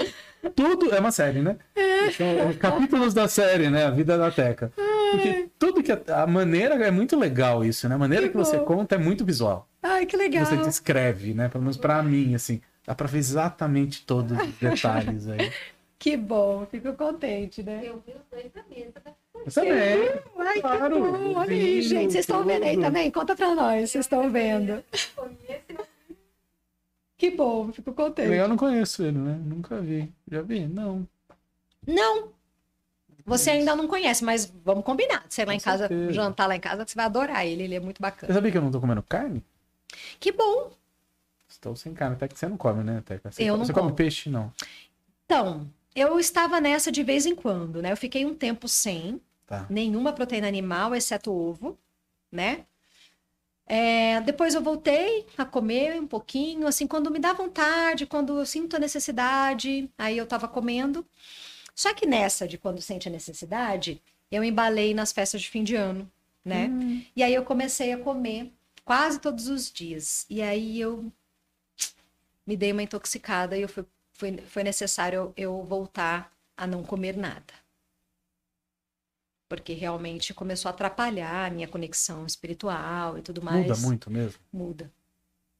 Eu tô há um mês e meio, né? Enfim, então... Muda. Você vai ver. Daqui a um tempo você vai me falar.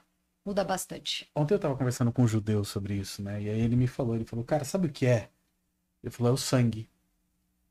Ele falou, por isso que a comida caché, né? Quando o judeu mata o boi, tira todo o sangue do boi.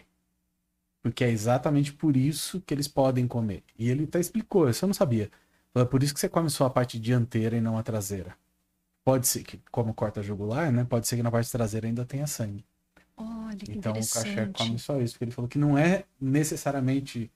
especificamente na conexão com Deus, né? Falando do lado, não sou especialista no judaísmo, mas tô falando da conversa que eu tive ontem. Tá bom. Ele falou, é o sangue que atrapalha. Interessante. Então, se você comer a carne sem o sangue... E até o judeu tem um cuidado para matar o animal, né? para que o animal não sofra. Então tem toda uma coisa aí que eu não sei qual que é o teu o propósito pelo qual, mas eu acho que tem isso também, que é o sofrimento do animal para virar alimento para a gente, né? Então... É, eu super me sensibilizo com todos esses movimentos, né? Porque eu sou uma pessoa que prega o amor, né? Que transpiro isso, que, enfim, então, para mim é... Com certeza isso é muito importante, muito relevante. Se a gente está num caminho, num momento, num caminho de evolução do planeta, e toda essa questão de sustentabilidade, né, de, enfim, desse cuidado e dessa mudança de comportamento, de hábito, de mentalidade e tudo mais, tem a ver com esse processo todo de evolução. Mas o meu motivo principal não foi esse. Tá. O meu motivo principal foi realmente uma necessidade vinda do alto, uma orientação espiritual, um chamado, digamos, para que eu deixasse de comer. É mesmo? É. Então foi em oração que me veio as experiências dos jejuns. E isso aconteceu quando eu tive Covid o ano passado. Ano passado, não. No retrasado. 2020. É. É mesmo? É. Eu peguei o Covid bem no comecinho. Tá? Foi ali em final de março. Foi logo no começo mesmo. Nossa, no começo mesmo. Eu fui pro carnaval em Salvador. Isso. E aí a gente chegou noiado, porque a gente falou, cara, e agora? Porque já tava rodando o vírus. Que sortudo você. Ninguém pegou. Né? É. Eu peguei voltando de Brasília. Ou em Brasília. Não sei. Mas bom, na verdade, existe aí alguns rumores, né? Porque o João, meu marido, pegou. Ele teve todos os sintomas e tal, e não deu negativo, mas ainda tinha aquela história. Naquela época dava. Meu irmão teve um negócio muito louco, a médica falava assim, é como se eu falasse pra você que você tem nariz de porco, orelha de porco, focinho de porco e você é um pato. Então você teve. Todos os exames eram negativos, mas ela falava, tenho certeza que você teve. Exatamente, porque estava tudo sendo experienciado naquela época, eles estavam experimentando as medicinas todas, né? Enfim, os remédios, a combinação da hidroxicloroquina com a azitromicina. Eu fui uma cobaia, né? Eu fui uma das que usou esse protocolo, para mim funcionou. E lá no comecinho. Né? Lá no comecinho, mas para outras pessoas, por exemplo, que estavam sendo tratadas no mesmo ambiente que eu ali, na mesma época que eu, algumas pessoas não funcionaram, tiveram que mudar o protocolo de medicação. Então, é muito realmente assim, você não sabe, né? É porque aquela coisa, você não saberia, você não sabe como seria se você não tivesse tomado remédio nenhum. E aí, como não tem o controle, que é esse que passa sem nada, né? É difícil saber, né? O quanto que realmente ajudou, o quanto que não ajudou, né? O COVID hoje em dia a gente já sabe mais, né? Teve muito mais tempo, mas... Hoje em dia, puxa, hoje em dia já estamos num outro estágio, né? Graças a Deus, a gente está conseguindo entender muito mais e lidar muito melhor também com a situação e também, eu acho que prevenir muito mais, né? De uma certa forma, porque quer queira, quer não, a vacina está ajudando, ajudou, né? As pessoas a não, pelo menos a diminuir a quantidade de mortes, né? Sim. Então, as pessoas continuam pegando, mas morrendo menos pessoas, né? Então, é claro que também, eu não sei no que você acredita, né, Rô? Mas eu acredito que a gente só vai quando a gente tem que ir. Ninguém morre de véspera, né? É o ditado, né? Não. Cara, pra mim, assim, ninguém morre por acaso. É triste uma pandemia matar tanta gente, mas todo esse pessoal que foi tinha que ir. Né? A gente perdeu pessoas da nossa família também, e é duro, é difícil, alguns é de uma forma que você não tem nem tempo, né, de se preparar e de elaborar, mas a morte é isso, né? Hoje eu tirei uma mensagem do livrinho Vida Feliz lá do Divaldo Franco, né, escrito pela Joanna de Ângelis, que é a mentora dele, onde ele fala que a gente tem que se preparar para a morte todos os dias. Né? Joana fala que todos os dias a gente tem que se preparar para a morte. Tem que ser algo como respirar. Se acordou, respirou, agradeceu a Deus, ao mesmo tempo que você agradeceu a Deus pela vida, você se prepara que você pode não acordar no dia seguinte. Como vai ser essa passagem para você? Esse entendimento da morte, quanto mais a gente praticar no nosso dia a dia... Tanto a gratidão pela vida, mas também, se caso a gente morre, a gente ter esse entendimento, melhor. Ela fala que a gente tem que Porque isso facilita não só quando a gente partir, mas também o entendimento das pessoas ao nosso redor que partem. Legal. Né? Então ela fala muito isso. O espírita defende isso, né? Assim, não só o espírita, eu participei de algumas escolas iniciáticas que também... Eles não falavam isso, mas eu entendi que era isso. Né? Uhum. O quanto mais você prepara o espírito para quando ele desencarnar, a hora que ele desencarna, ele tem a consciência, não sei se a consciência é a palavra, mas ele entende o que está acontecendo. É. E ele não fica vagando, para quem acredita, né? É. Não tem esse tipo de experiência, né? O quanto mais você está preso ao corpo. Sim. De repente dizem que o espírito pode ter até a experiência de sentir os vermes comendo a carne, você está muito preso. Uhum. Então, quanto mais você entende, você não prende. Mas me explica uma coisa, você falou que você é evangélica, certo? Não. Ah, você não é? Não sou. Ah, eu achei que você era, então... não sou. Na verdade, eu sou batizada na Igreja Católica. Tá. E eu fui batizada na Igreja Católica com 41 anos. Ah, é? É. Que legal. Mas agora você falou do Divaldo Franco. 41 então... não, com 40, né? Com 40, porque não foi ano passado, foi ano retrasado. Tá. Foi, com 40 anos eu fui batizada na Igreja Católica, eu vou contar para você sobre isso. Então conta. Eu me coloco como... Espiritualista? Espiritualista. Eu me coloco como espiritualista, digamos que, tá? Tá. Por quê? Porque eu sou uma pessoa que acredita em Deus e em Jesus Cristo acima de tudo. Legal. Tá? Esses dois caras, para mim, eu não tenho nem o que questionar. Eu naveguei em várias religiões.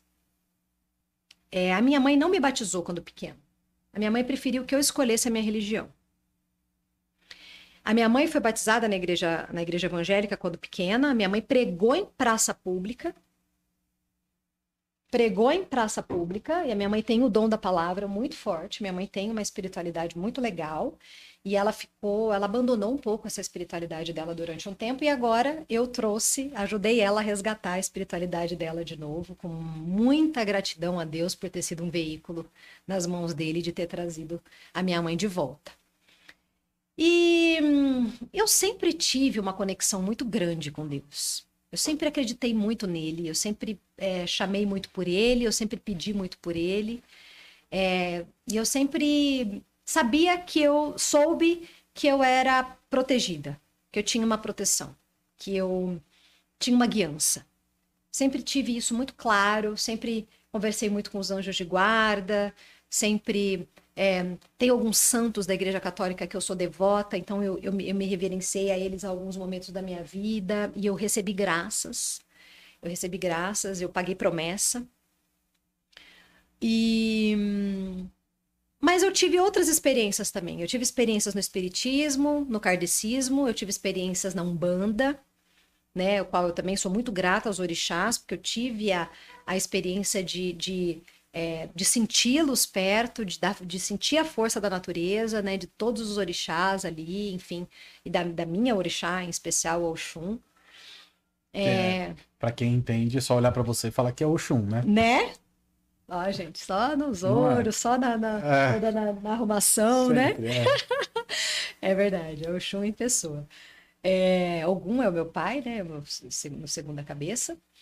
E guerreira, né? Uhum. Muito guerreira, ele que sempre me trouxe essa força também. Então, eu sou muito grata aos orixás. Durante um tempão, eu vivenciei nesse mundo. Tenho muito carinho, né? Por quem me conduziu e por toda a minha história ali também. E na igreja fui evangélica durante um tempo também, né? Frequentei igreja evangélica de véu, inário, né? Saia comprida e tudo mais. Com muito carinho eu tenho por essa igreja, pela Cristã do Brasil e por uma turma de amigos que eu tenho lá de Dourados, que são crentes da Cristã e que me levaram para esse caminho, que foi maravilhoso também. Eu falo com elas até hoje, elas são maravilhosas. E depois do catolicismo, eu sempre gostei de missa. E é engraçado, porque eu ia nas missas, né? Como eu não era batizada, eu não podia comungar. Uhum. Gente, mas eu ficava desesperada para comungar. Sério? Nossa, mas você não tá entendendo a ansiedade que eu fiquei quando eu fui batizada para ir lá para comungar. E vocês não sabem a emoção que foi para mim quando eu recebi Cristo. Conta. Nossa, foi fantástico. Eu chorava que nem uma bebê. É como se eu tivesse renascido aquele dia. Eu fiquei num estado de plenitude, num estado de gratidão tão grande, num negócio, eu me esparramei, era como se eu tivesse me esparramado, assim, a sensação que eu tinha era de flow. Era como se eu, é como se eu tivesse ficado no ponto zero. Foi uma coisa, assim, fora do normal receber Cristo. Que legal. Foi algo, assim, fantástico para mim. É muito especial. Toda vez que eu vou comungar, é muito especial para mim. Eu tenho realmente uma coisa, assim, muito, muito forte com isso. E eu escolhi a Igreja Católica por causa disso, porque eu tinha um negócio, eu falava, tem que ser batizada na Igreja Católica. Não sei por quê, mas eu tinha que ser batizada na Igreja Católica, e eu fui. O João queria morrer comigo, porque meu marido é católico fervoroso. Então, ele nunca entendia essa minha história. Ele falava, mas você é católico ou você não é? Mas você é católico que vai lá no Divaldo? Mas eu não sei o quê, eu não sei o quê. E eu falava, amor, você vai ter que conviver com essa história. Você tá 9 anos comigo, cara. Você tem que entender que eu sou essa aí mesmo, entendeu? Eu acredito em tudo isso.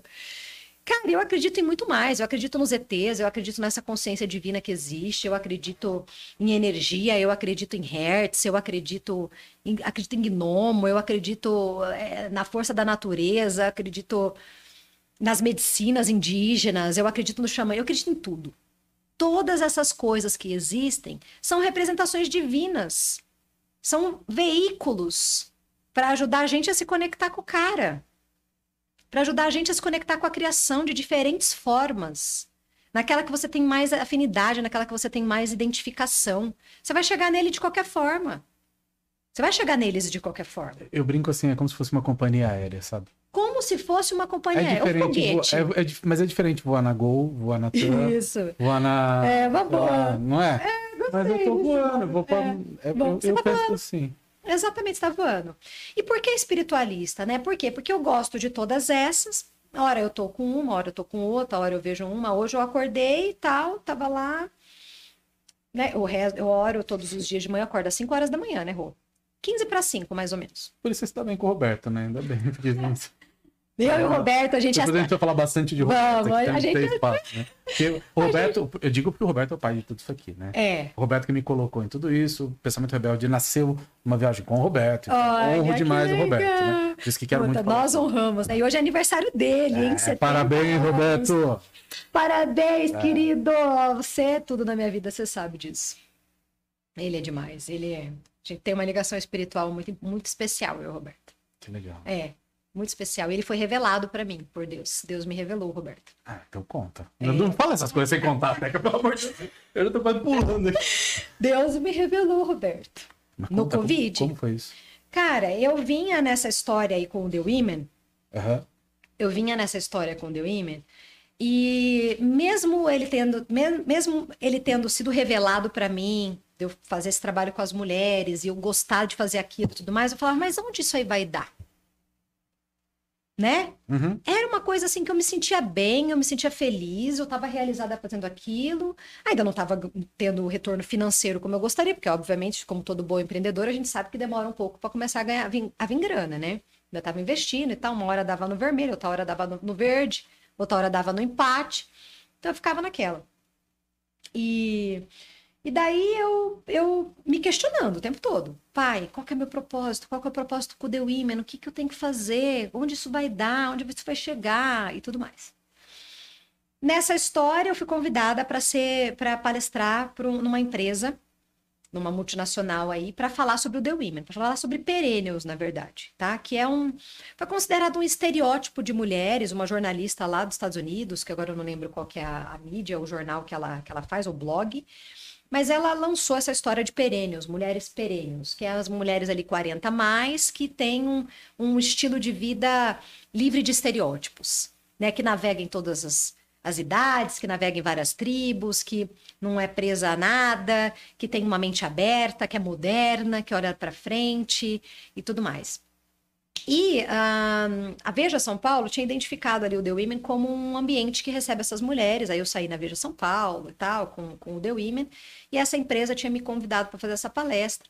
E nisso, a minha assessora de imprensa falou, puta, se palestrar, você tem que ver coisa do Roberto Shinyashiki. Aí eu falei, ah, é? Ela falou, é, Teca, o maior palestrante do Brasil, você precisa ver coisa dele. Vai olhar coisa dele, vai pesquisar, vai olhar e tal. Aí eu fui. Entrei no YouTube, né? Roberto Shinyashiki. Deve ter digitado errado, inclusive. Botei o ícone no lugar errado, Roberto provavelmente, né? E tal, é. Todo mundo faz isso. É. E aí fui lá e vi lá uma palestra dele, A Revolução dos Campeões. Pra que eu fui assistir aquele negócio? Gente, eu chorava que nem criança. Eu preciso conhecer esse cara, eu tenho que conhecer esse cara. Eu senti um negócio fortíssimo de ver ele falando. E eu falei, cara, eu preciso conhecer esse cara, eu tenho que conhecer esse cara. Eu já entrei no Instagram, comecei a seguir ele, comecei a ver as coisas dele, compartilhar as coisas dele, comecei a fazer um monte de movimento ali. Até que eu fui convidada para ser influencer do Nau. Você tava lá? Tava. Você não me deu trabalho, graças a Deus. Graças a Deus. Quando tava o... Como é que é? O Henrique Castelão? Não, como é que é o nome do... Não. Tinha um globalzinho lá. Que... Como que era? Nesse influencer aí, no Now. Nesse... É o que tem olho claro. Como que é o nome dele, cara? Olho claro? Eu não lembro. Quem que era que tava lá? Quem que você lembra que tava? Puta, tinha 40 pessoas. Eu lembro. Tinha só que a gente... É que eu era o chefe de staff. Você era o chefe de staff. É. Eu lembro de você ali na... Eu lembro de você ali no palco, acho que no negócio... No lance de depoimento do Up, não tinha? Tinha. Acho que você tava ali meio que coordenando o povo também, não tinha? Você deu o depoimento também, não? Tinha. O vídeo do Up é meu, né? É, então. Eu fui no palco para dar depoimento do Up, mas no passado, antes disso que você tá contando aqui. Ah, tá bom. Mas o meu tava sempre o vídeo lá e eu tava na galera que, quando você ia comprar o Up, tinha uns ex-alunos, eu sempre tava ali no meio também. Então, gente, só por Deus. Então, eu não lembro ao certo, assim, desses influencers, porque a gente nem chegou a conversar, né? Porque a gente todo mundo ficava espalhado e só Sim. juntava na hora de falar com o Roberto, né? Que foi uma vez lá que a gente foi para falar, para tirar foto com o Roberto e tal. Eu travei. Nessa história de ir lá falar com o Roberto, eu travei. Eu falava, vou falar o quê com esse ser, pelo amor de Deus, né? Eu já tava ali, já tinha chorado todas as pitangas possível e imaginária naquele Nau, porque eu nunca chorei tanto na minha vida, né? Igual aquele evento. Pelo amor de Deus, o que foi aquilo? A hora que eu comecei a pegar aquela apostila para poder responder aquelas coisas, eu falei, gente, eu não conseguia responder. Eu travei de uma certa forma, eu falei, meu Deus, o que tá rolando comigo? Eu não sei responder metade disso daqui, não sei responder nada. Nossa, eu tô toda ferrada, caramba! E aí foi, né, enfim, curas e curas que aconteceram ali naqueles 3 dias, que só por Deus, né? E dali eu conheci o Marcelo Schwartz. Legal. O Schwartz, né, foi um dos palestrantes lá. E eu super me conectei, né, com ele, no palco e tudo mais. E aí ele foi uma das pessoas que eu fui abordar depois, porque eu queria que ele fizesse um evento de boliche para as mulheres. Ah, que legal. Eu queria proporcionar uma experiência para elas, de levar elas na pista, ter uma palestra do Marcelo e elas jogarem. E a gente fazer ali um campeonatinho e tudo mais. Ainda não aconteceu, mas vai acontecer, viu? Marcelo Schwartz, você tá me devendo o tal do boliche para a mulherada do The Women, hein, cara? Vou te cobrar. E aí, a gente acabou não fazendo ainda. Mas a gente super se conectou. E eu fui falar com ele sobre isso, ele já me deu o celular dele, já mandei as coisas do The Women pra ele. Aí ele já ficou encantado com o projeto, achou o máximo. E aí ele me ofereceu uma mentoria, eu comecei a fazer mentoria com ele. E a gente foi ficando cada vez mais próximo. E aí dessa veio... Aí ele começou a me acompanhar no The Women, choraram as pitangas pra ele lá, né? Do The Women, que eu não aguentava mais o The Women, que eu não aguentava mais tudo aquilo, o que eu ia fazer, aquela loucura. E nessa ele me levou pro Flow, do Flow pro Up, e aí começou a minha história mais próxima com o Roberto. Mas, engraçado que nesse tempo, aconteceu paralelo esse despertar do Roberto ter sido uma revelação de Deus. Tá. Porque isso foi no final de 2019 para 2020. E a pandemia começou ali em fevereiro, março, né? Uhum. Eu peguei Covid no final de março, abril. E o Roberto estava na Índia. Ficou preso. Ficou preso lá. Foi terrível a experiência dele. Acompanhei tudo pelo Instagram. Comentava as coisas, mandava inbox para ele, falava as coisas para ele e tudo mais. Quando eu peguei o Covid, eu fiquei 10 dias em tratamento em casa, tomando as medicações e sendo acompanhada pelo hospital. A cada 3 dias eu tinha que ir lá fazer ressonância, fazer aquelas coisas tudo. Até que viram que o meu pulmão continuou do mesmo jeito. né? Continuava do mesmo jeito, mesmo depois de 10 dias de medicação. Aí eles me internaram. Quando eles me internaram, eu sabia que Deus tinha um chamado para mim. Eu estava indo para lá porque eu precisava ficar sozinha. Porque eu precisava ter um despertar. No começo me deu um pouco de medo, obviamente, né? Todo mundo que é internado no meio de uma pandemia dessa, que você não sabe o que vai dar, o que vai acontecer, nem nada, você fala, né? E aí, vão me entubar? Como é que vai ser? Eu vou sair dessa? E eu comecei a bater papo com Deus nesse momento, né? A hora que eu soube que eu ia ser internada, que eu estava sendo encaminhada ali para começar os preparativos da internação, não sei o quê, eu comecei a falar, pai, olha, eu sou nova, né? Sou nova, pô, fui mãe agora, recente, tenho uma menininha de 1 ano e tudo mais, mas assim, se o senhor quiser me levar, tudo bem, né? Fazer o quê? Já acabou minha vida aqui? Será? E tal, mas se o senhor não quiser me levar, que o senhor me mostre o que o senhor quer comigo aqui? Porque existe um propósito para eu estar aqui. Alguma transformação tem que acontecer. Alguma coisa tem que acontecer comigo. Não tô aqui à toa. Não vim para cá ficar sozinha aqui nesse lugar, no meio do, né, um bando de gente doente desse jeito e tal, sem conseguir falar direito de tanto que eu tossia. À toa. Eu preciso entender o que tá rolando. E nisso eu acionei todo mundo, né, que faz parte dos meus grupos de oração, os meus grupos de espiritualidade, aí os meus diversos, né, que eu tenho, aí os meus contatos, diversos contatos. E aí o pessoal começou a vibrar, começou a orar, começou a me dar dicas, faz isso, faz aquilo outro. Numa dessas dicas, uma amiga me mandou um vídeo do Bruno Gimenez falando para eu fazer a técnica do anjo, que é uma técnica que o Bruno ensina, que você pega uma Bíblia ou um livro que tenha te transformado, que tenha causado muita transformação em você, e você vai lá e escreve um bilhete para o anjo, fazendo um pedido para ele. E aí você pega, no mesmo horário, durante 3 dias, você tem que fazer isso. E aí você vai lá e lê, coloca, na verdade, você coloca o bilhete no livro e abre e lê. Durante 3 dias você faz isso. No mesmo horário. No mesmo horário. Então eu escolhi lá o horário, eu estava no hospital, né, tal, desbaratinada e tal. Adivinha que livro que eu levei?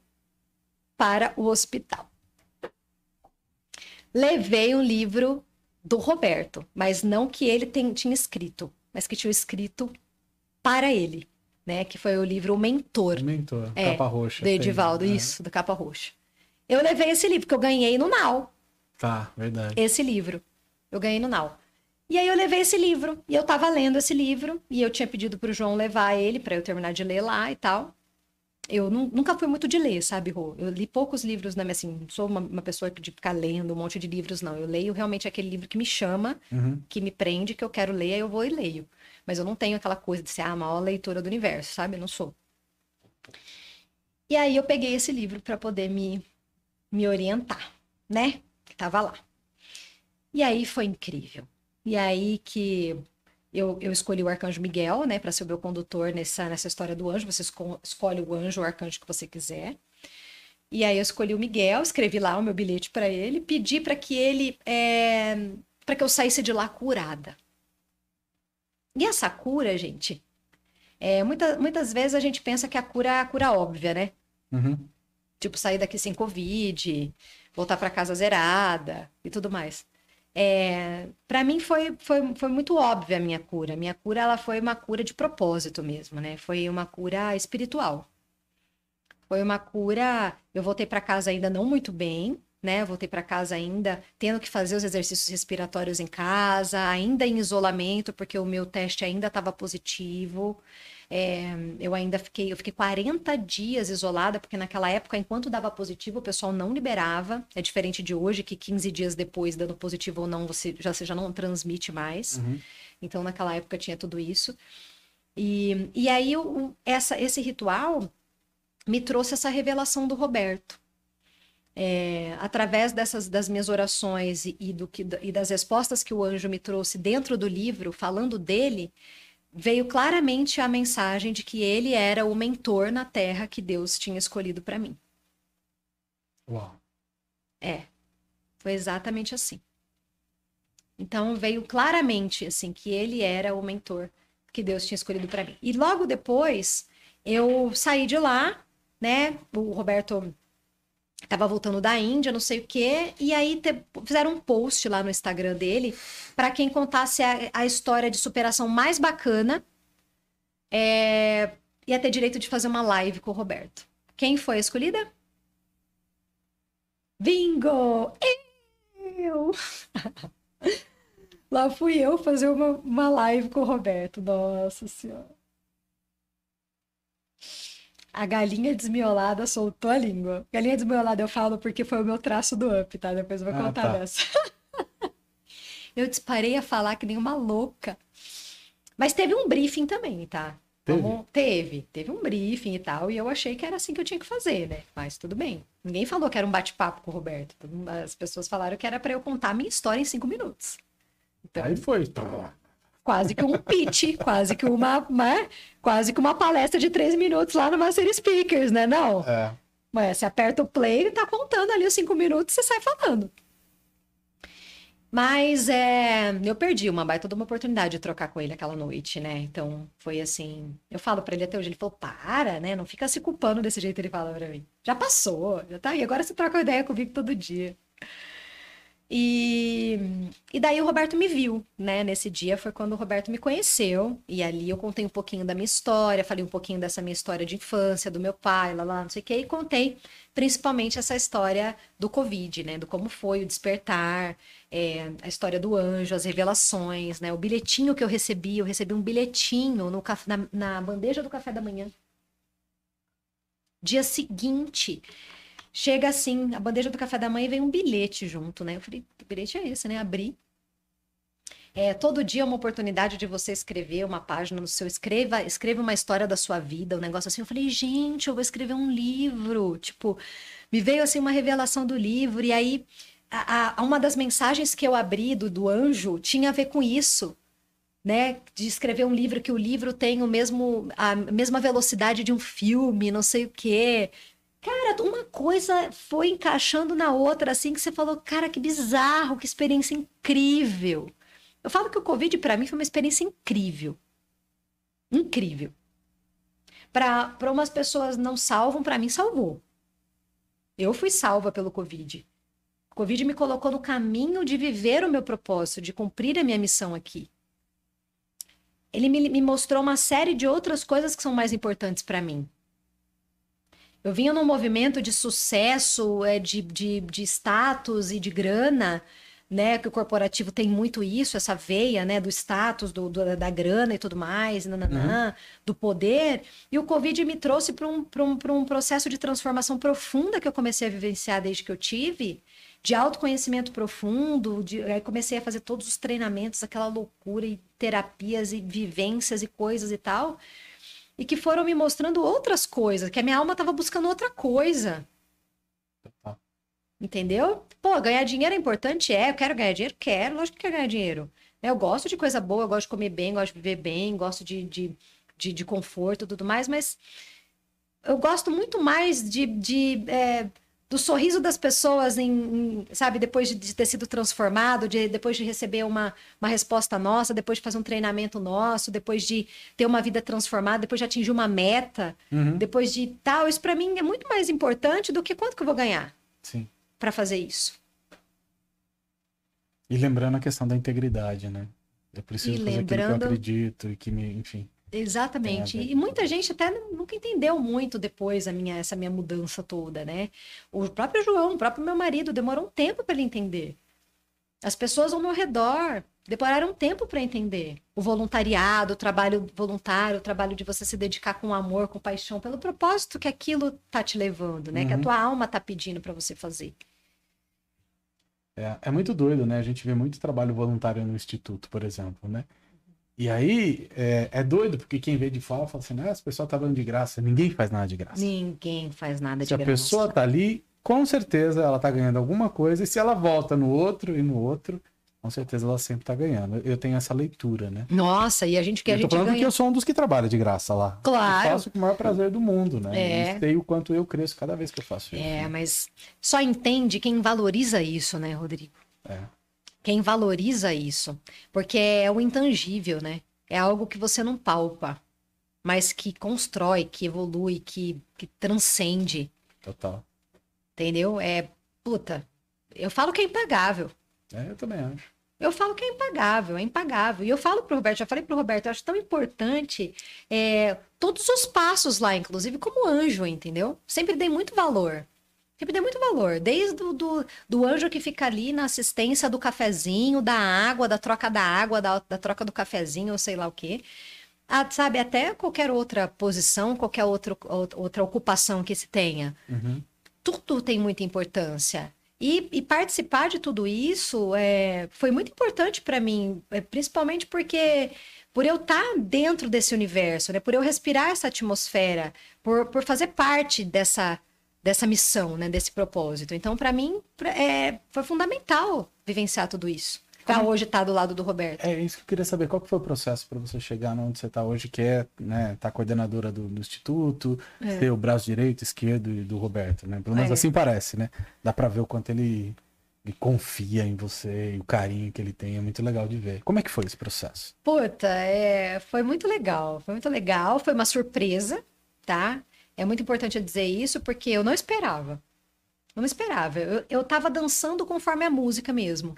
É muito doido isso, você, né, Teca? Porque eu vi lá.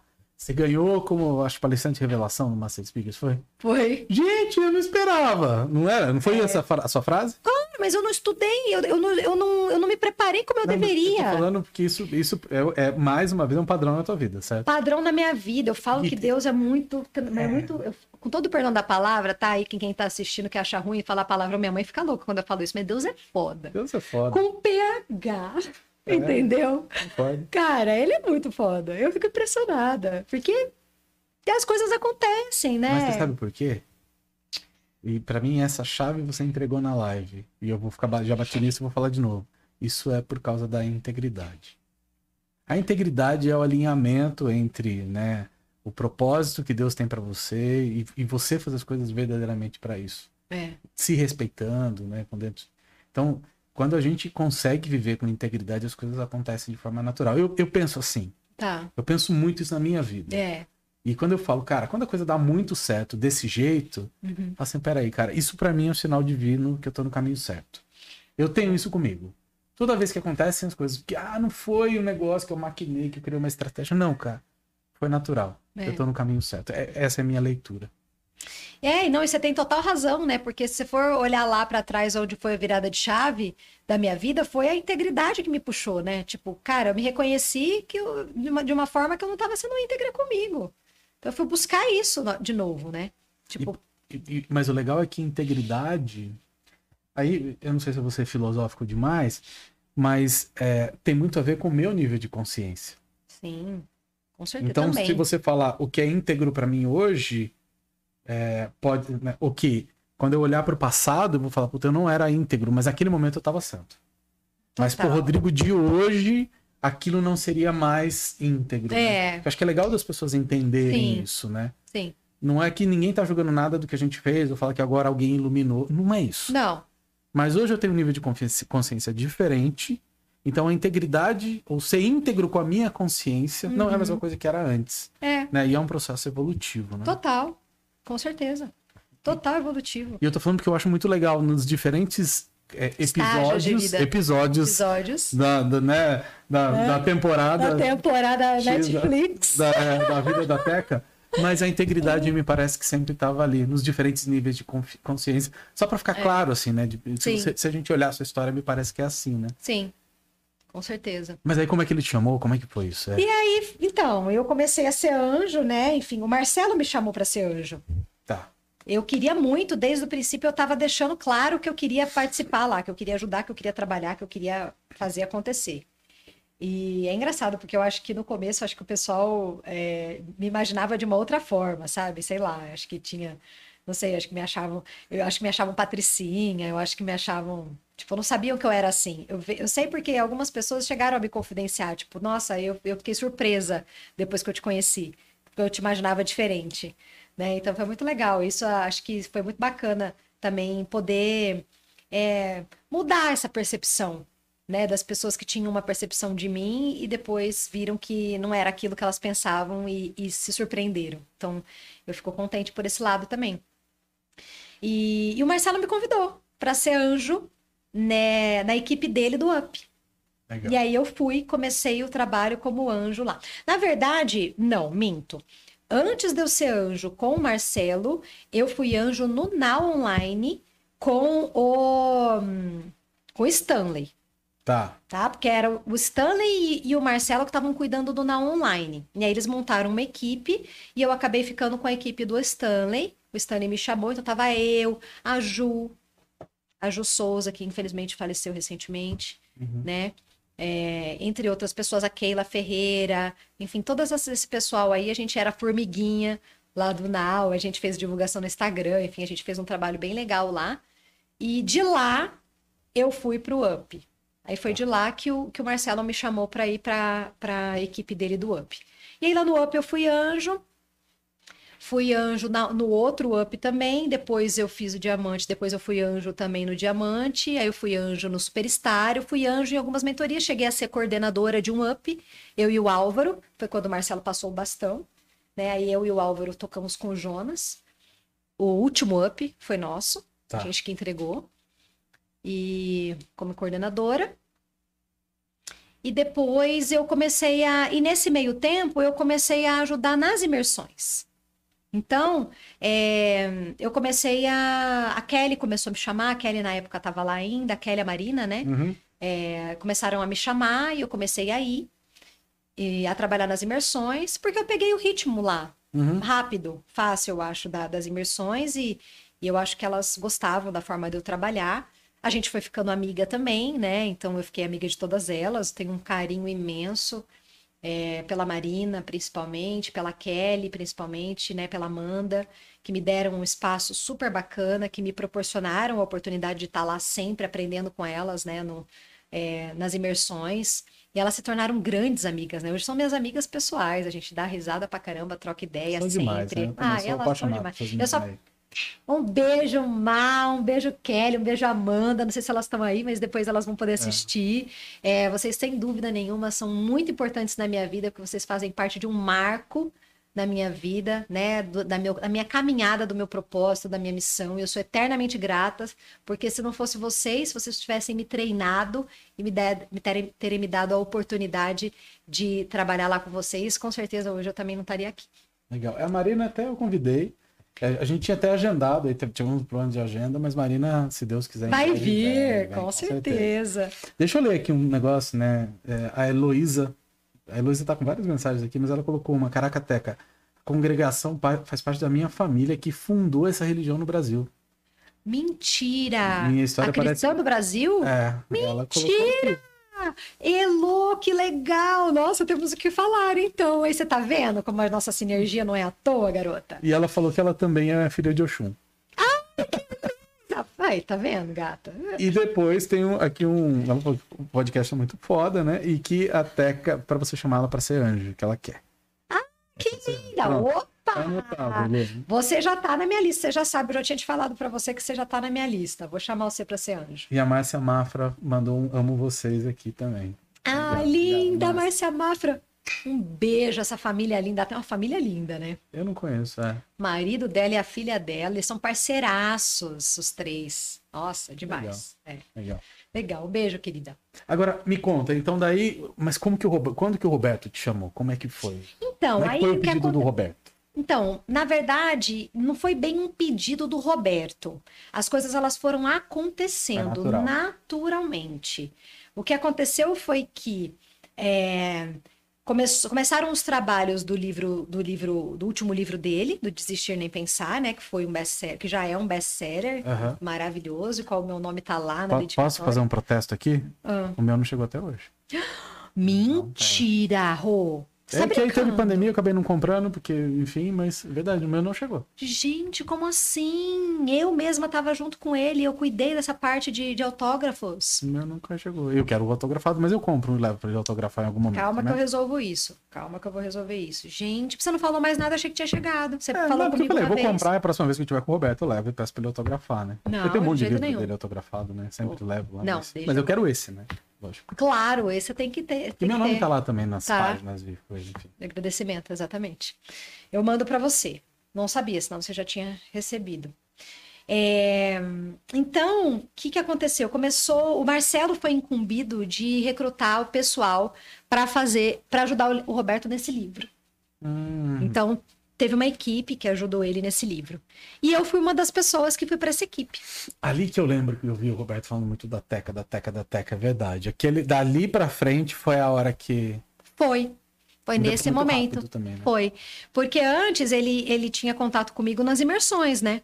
Uhum. Porque eu estava o tempo todo ali no Zoom, eu cuidava do Zoom, né, praticamente, nas imersões todas, como espelho também, enfim, então ele estava o tempo todo me vendo lá nas imersões. Mas quando eu fui pro livro, é que a gente se aproximou. E, cara, cuidar do processo do livro, tá do lado dele no processo do livro, junto com a Denise, junto com vários outros...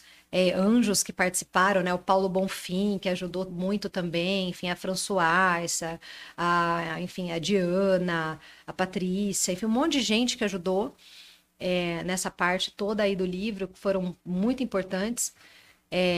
Foi fundamental para que a gente se aproximasse, né? Porque foi dali que eu e a Denise, a gente varava a madrugada, a gente...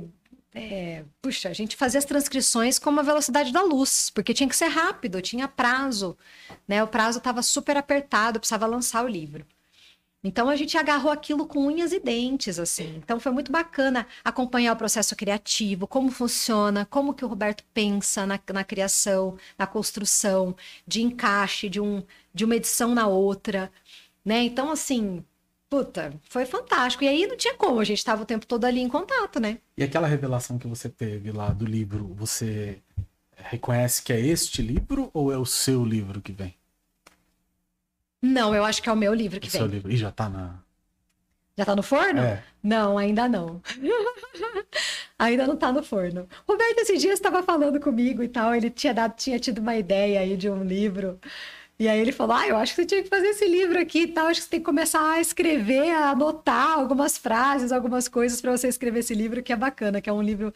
Ele estava falando que era uma ideia, assim, central, né, um conceito de como se fosse de secretária de assistente à gestora, né? Então, muito legal o conceito, que eu falei, puta, super bacana, né, essa trajetória, assim, os principais pensamentos, comportamentos que se deve ter e tal, as sacadas, orientações e tudo mais, né, para que você chegue, que faça esse crescimento na carreira, né?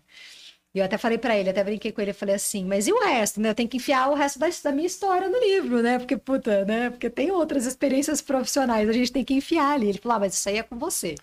Tem que pensar em como você vai fazer. Mas não, ainda não.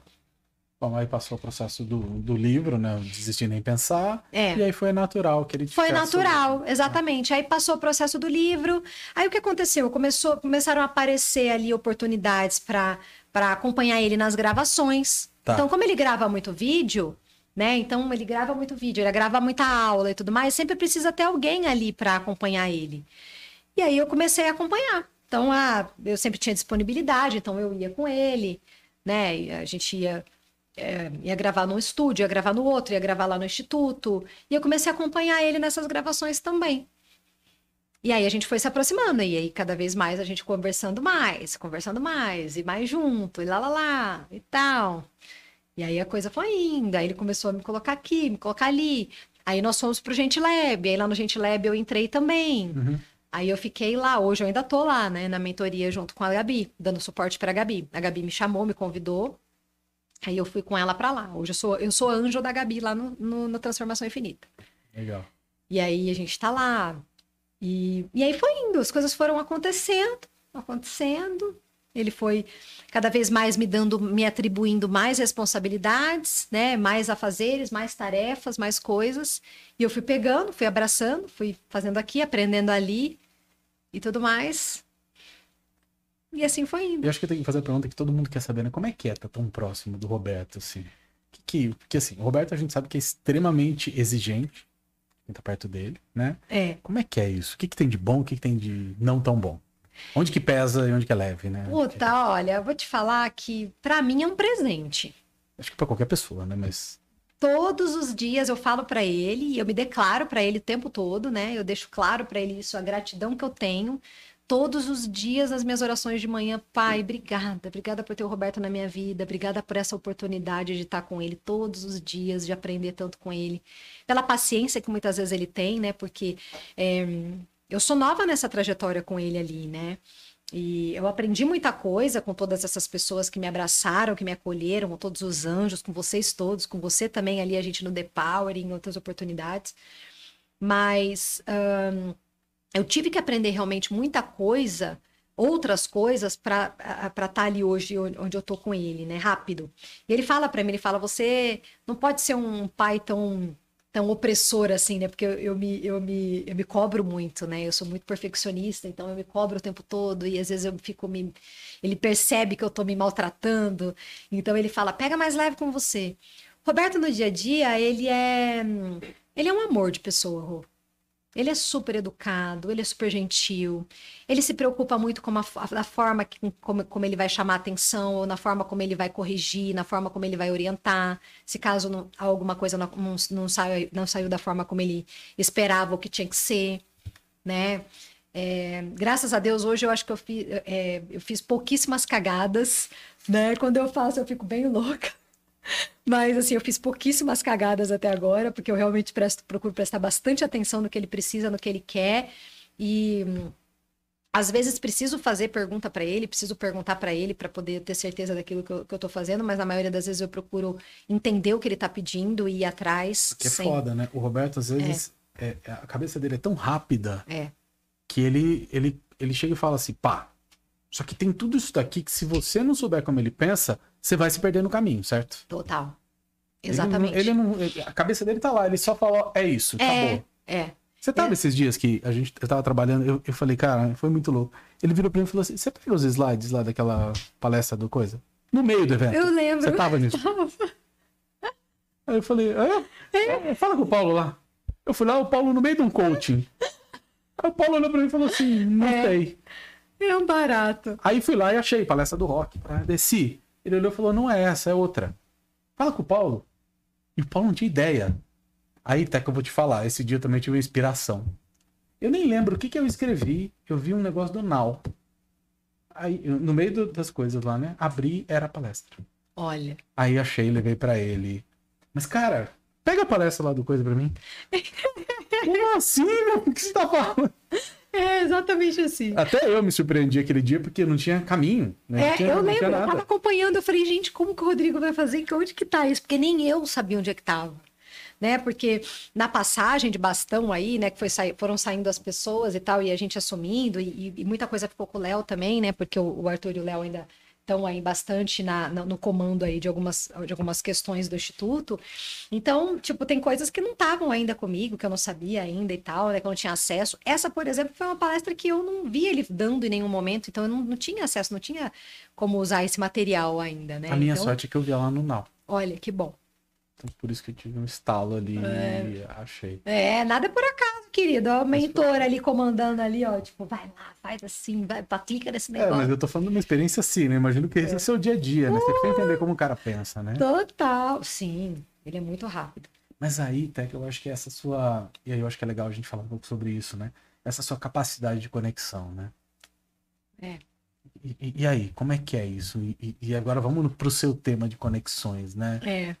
Você trabalha, você ensina isso, né? Você tem a ver com o projeto The Women, mas eu acho que é mais do que isso, né? Como é que é? Na verdade, isso tem a ver com o meu processo como palestrante, né? Muito mais, porque quando eu comecei a fazer ali os treinamentos, enfim, os cursos, né, para palestrante... E mais próxima do Roberto ali também mentorando ali no dia a dia, né? Pra gente entender o que eu iria falar e tudo mais, o que eu poderia ajudar as pessoas. A gente pensou... A princípio eu tinha começado a falar de comunicação. Por eu ser uma comunicadora nata, né? E tal. Porque todo mundo fala que eu tenho uma... Todo mundo não, né? Mas muitas pessoas já me disseram que eu tenho uma... Que eu prendo a atenção quando eu falo. Que as pessoas se prendem quando eu tô falando. Que eu chamo a atenção quando falo. E tal, e que eu falo muito bem, e que é gostoso me ouvir e tudo mais. Então, muitas pessoas falando sobre isso, E pensando na minha trajetória como de vida, né? Ou seja, eu me comuniquei muito bem mesmo para chegar até aqui. Né? Então, a comunicação realmente é uma das minhas principais habilidades que eu enxerguei muito forte em uma das vivências que eu fiz no UP. Na vivência das competências, eu me emocionei muito quando eu me deparei com a comunicação sendo a minha principal habilidade. Porque antes, sabia que eu me comunicava bem aqui, lá e tal, né? Enfim, até por conta de todas essas minhas experiências aí de vida, teatro, isso, aquilo, lá, como modelo também, fazendo propaganda e tal. Mas não era uma coisa assim, tipo, profunda, como eu enxerguei no processo do UP. E o Marcelo já falava para mim, nas mentorias que eu tinha com ele, ele falava, você tinha que montar uma consultoria de comunicação. Eu falava, consultoria de comunicação, imagina, como é que eu vou chegar numa empresa da consultoria? Teca, começando, todo mundo começa do começo. O Marcelo sempre me pegou muito no meu pé por causa disso, porque eu falava assim, mas você não tem autoridade para chegar numa empresa para fazer consultoria de comunicação, para dar mentoria de comunicação, como é que eu vou fazer isso? Mas eu montei uma palestra sobre comunicação, o poder da comunicação, bem clichê, né? Porque afinal de contas, quando você não consegue encontrar um nome bacana, você bota o poder lá, né? Quando você não consegue criar um negócio exorbitante, você vai lá e põe a palavra poder, que tá tudo certo. Mas é melhor colocar um nome tosco e seguido que fica travado com isso. Né? Exatamente, então, sempre. Você tem que começar do começo, e é uma das coisas que o Arthur fala muito, que inclusive até ele postou agora recentemente também, acho que nessa última palestra que ele fez aí, eu acho que para Canon, se não me engano, uma das frases dele, onde ele fala muito sobre isso, né? Que não queira ser perfeito, entendeu? Começa... faz, né? Então ele fala muito sobre isso, de que às vezes a gente fica esperando a perfeição para poder fazer as coisas, né? Tá tudo pronto, tá tudo de um jeito, tá tudo certo, tá tudo perfeitinho, o negócio não sai, né? Então isso é uma coisa que eu lembro muito dele falando o tempo todo. Faz, começa fazendo, vai testar, testa. Então eu botei essa palestra aí para jogo, né? Essa de comunicação e tal. Mas eu não me sentia confortável ainda. Não me sentia confortável. E em conversas com o Roberto, conversa aqui, conversa ali e tudo mais. A minha trajetória profissional é na área de vendas, né? É na área de negócios, na área comercial. Então, são 15 anos, contando tudo. Sim. São 15 anos em área de negócios, de diferentes segmentos, diferentes empresas e tal, onde eu tenho um know-how aí de atendimento ao cliente, de fidelização, né? De crescimento dentro da base. Né? Então, ou seja, de trazer o cliente, reter esse cara, de trabalhar muita retenção.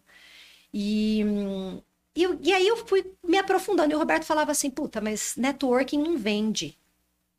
Né? Que o Roberto, às vezes a gente conversando e tal, ele falava assim, puta, networking é tão legal, né? Mas, puta, ninguém compra palestra de networking, né? Por que será? E aí eu falava, puta, então não é networking e tal, mas, cara... E aí a gente chegou em conexão. Porque daí eu fui entender... que, na verdade, eu me conecto com as pessoas, né? E aí eu fui buscar isso, desde lá de trás. Então, a minha vida toda foi acontecendo, as coisas foram acontecendo e foram me levando para rumos e para lugares através das conexões que eu sempre fiz. E conexão é diferente de networking. Porque o networking é uma rede... de relacionamento, uma rede de contato. Sabe por quê? Pra mim, networking tá aqui. Conexão tá aqui. E é por isso, provavelmente, que você é uma mestra em conexão. Porque você é uma pessoa que... Não sei se você concorda comigo. Não, matou a charada. É exatamente isso que eu ia falar. Eu disse, olha, que eu cabeço estragando a... Eu acho que você é um bom leitor de mentes. Rodrigo está mostrando as habilidades espirituais dele aqui, gente. Olha, veja bem. Não, é que eu sou discípulo do Roberto, né? A gente trabalha com leitura de pessoas. De pessoas. Exatamente. Né? É isso. O networking, ele é superficial. A conexão, ela é da alma. Você conecta quando você é verdadeiro, quando você encontra afinidades, né? Quando você... E uma conexão, ela não se perde. O networking, ela se perde. Se você não ficar ali reforçando, trabalhando o seu networking, a tua rede e tudo mais, você perde uma hora. Mas conexão não. Então, por exemplo, eu tô há um tempão sem trabalhar com corporativo. Eu tô há um tempão sem trabalhar essas minhas relações, né? Profissionalmente falando. Mas eu tô sempre dando um jeito de falar com algumas pessoas. A gente tem conexões, a gente fala no aniversário, a gente fala em datas comemorativas. A gente fala, às vezes tem um pensamento, tem um negócio, eu vou lá e lembro de alguém, vou lá e falo, vou lá e chamo, mando uma mensagem aqui, mando outra mensagem ali, daqui a um pouco surge alguém do nada e aparece lá, às vezes um comentário num stories, num coisa. As conexões, elas se alimentam, ela continua, né? Ela é viva.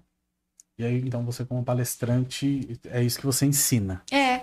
A sua palestra ensina. É isso que eu ensino. Ensino as pessoas a se conectarem, né?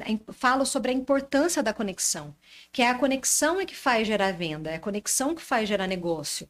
Porque as pessoas querem fazer negócios com quem elas confiam, né? Então, o que hoje acontece muito no mercado? Por que o mercado está muito saturado, né? De pessoas vendendo e tal, principalmente no digital? Porque está todo mundo usando as mesmas estratégias. Saco, né? Porra, tá meu. Chato pra cacete. Posso falar assim? Eu vou abrir o coração. Chato. Tá chato pra cacete. Eu não aguento mais. Ninguém aguenta mais. Eu já não aguento mais ver o Instagram. Que é só gente tentando me vender do mesmo jeito. Do mesmo jeito. E aí, o que acontece? As pessoas esquecem que precisa conectar. Senão não vende. Quem tá vendendo são pessoas que estão conectando. Se tá certo, se tá errado, se o cara tá entregando o que ele tá vendendo, se é verdadeiro, se não é. Não estamos aqui para discutir isso. Estamos aqui para discutir que o cara tá conectando de alguma forma. O resultado fala por si só, né? É sempre assim, né? O resultado fala por si só. Ó, tem um comentário aqui. Me chamo Douglas, DGO Matuto. E acho realmente incrível essa mulher, me inspira demais. Vi o projeto The Woman nascendo... E se tornando algo incrível. Eu sou fã demais da perfeição que ela lida com tudo que faz. Ah, querida, é o Doug. O Doug fez parte de uma das equipes lá de bartenders. Que legal. The Women, né? Ele fez parte lá do começo, dos primeiros eventos, durante, acho que no primeiro ano todo, não foi não, Doug? Primeiro ano e meio, eu acho. Primeiro, segundo... Os dois primeiros anos, eu acho, ele tava na equipe lá com a gente. Puta, ele é um cara que tá com um projeto muito bacana, que inclusive já me convidou lá para participar, que é um projeto de viagens, de experiências para mulheres. Bem interessante. Já falei para ele que eu quero ir, que a gente tem que fazer alguma coisa juntos. Bem bacana. E como é que tá o The Woman? Assim, quais são os planos? O que tá acontecendo? O The Women, eu dei uma parada com ele na pandemia.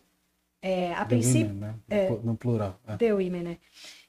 Eu dei uma parada com ele na pandemia. A princípio, eu cheguei a quase voltar, a quase fazer alguma coisa com ele online, enquanto eu estava lá nos treinamentos. Usei até uma das minhas metas lá no Flow, era colocar para rodar o The Women com uma sequência lá de eventos online e tudo mais. Mas eu entendi, Rô, que o The Women não tem pegada online. Tá? A experiência, The Women, né? Não adianta, a gente tem que aprender também, gente, a entender isso aí, entendeu? Qual que é a alma do teu negócio? Tá. Isso é importante, porque às vezes as pessoas querem se adaptar, querem adaptar um negócio no online que não é um negócio para online. Entendeu? Eu teria que trocar a essência do The Women, eu teria que trocar o propósito do The Women para que eu pudesse ir para online. Teca, mas dá para fazer experiências online? Até dá, mas que graça que você tem tomar um vinho ou comer um negócio de um chefe, sei lá o quê, uma tela de computador, todo mundo nas suas casas comendo isso, gente. Depois de 2 anos e pouco de pandemia, praticamente, a gente não tendo que conviver. Foi legal quando alguém começou a fazer isso, porque você não tinha nada... Você começou a ter algum mínimo de experiência de conexão, mas nada como, né? Eu tenho um workshop de criatividade, um negócio que foi como o pensamento rebelde nasceu. Eu fiz da pandemia online. Legal, mas puta, não se compara. Por quê? Porque o poder do workshop é o grupo trabalhando junto. As pessoas não criam conexão. Não online. Criam, é difícil. É uma conexão diferente. É aquela conexão do networking, né? É mais difícil dessa criar conexão do coração. Então, super, né? Esse é o ano, o Roberto está falando bastante isso, não sei se ele ainda está, mas ele estava falando, né? Esse é o ano das experiências, né? Então, mas é um super ano para The Women voltar, né? É um super ano pro The Women voltar. Sim, eu tô começando a... A gente já começou a planejá-lo. Eu penso em fazer poucas e boas experiências. Antes a gente tinha uma rotina de fazer todo mês o The Women, então eram eventos mensais. Mas esse ano, a partir desse ano, eu tô querendo espaçar um pouco mais as experiências, para que a gente faça experiências mais consistentes, mais parrudas, né? Mais assim, fortes, e consecutivamente elas não serão mais caras também, né, por conta disso, porque aí envolve uma série de coisas que acabam encarecendo também aí em termos de valor financeiro, né, a viabilização do projeto. E aí eu tô pensando em outras estratégias também, tô querendo buscar patrocínios, de fato. A gente teve uma época alguns patrocinadores, né, lá no começo.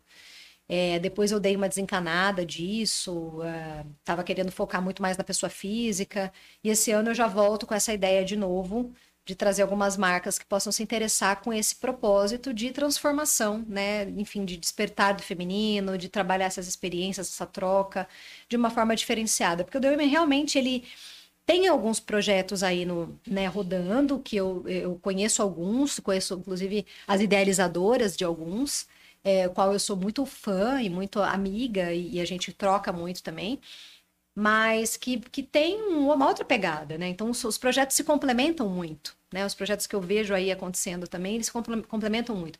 E o The Women tem uma pegada muito peculiar, é muito particular, assim. Como que é? Ah, elas se sentem acolhidas, elas se sentem abraçadas, é um ambiente onde elas realmente, elas são quem elas são.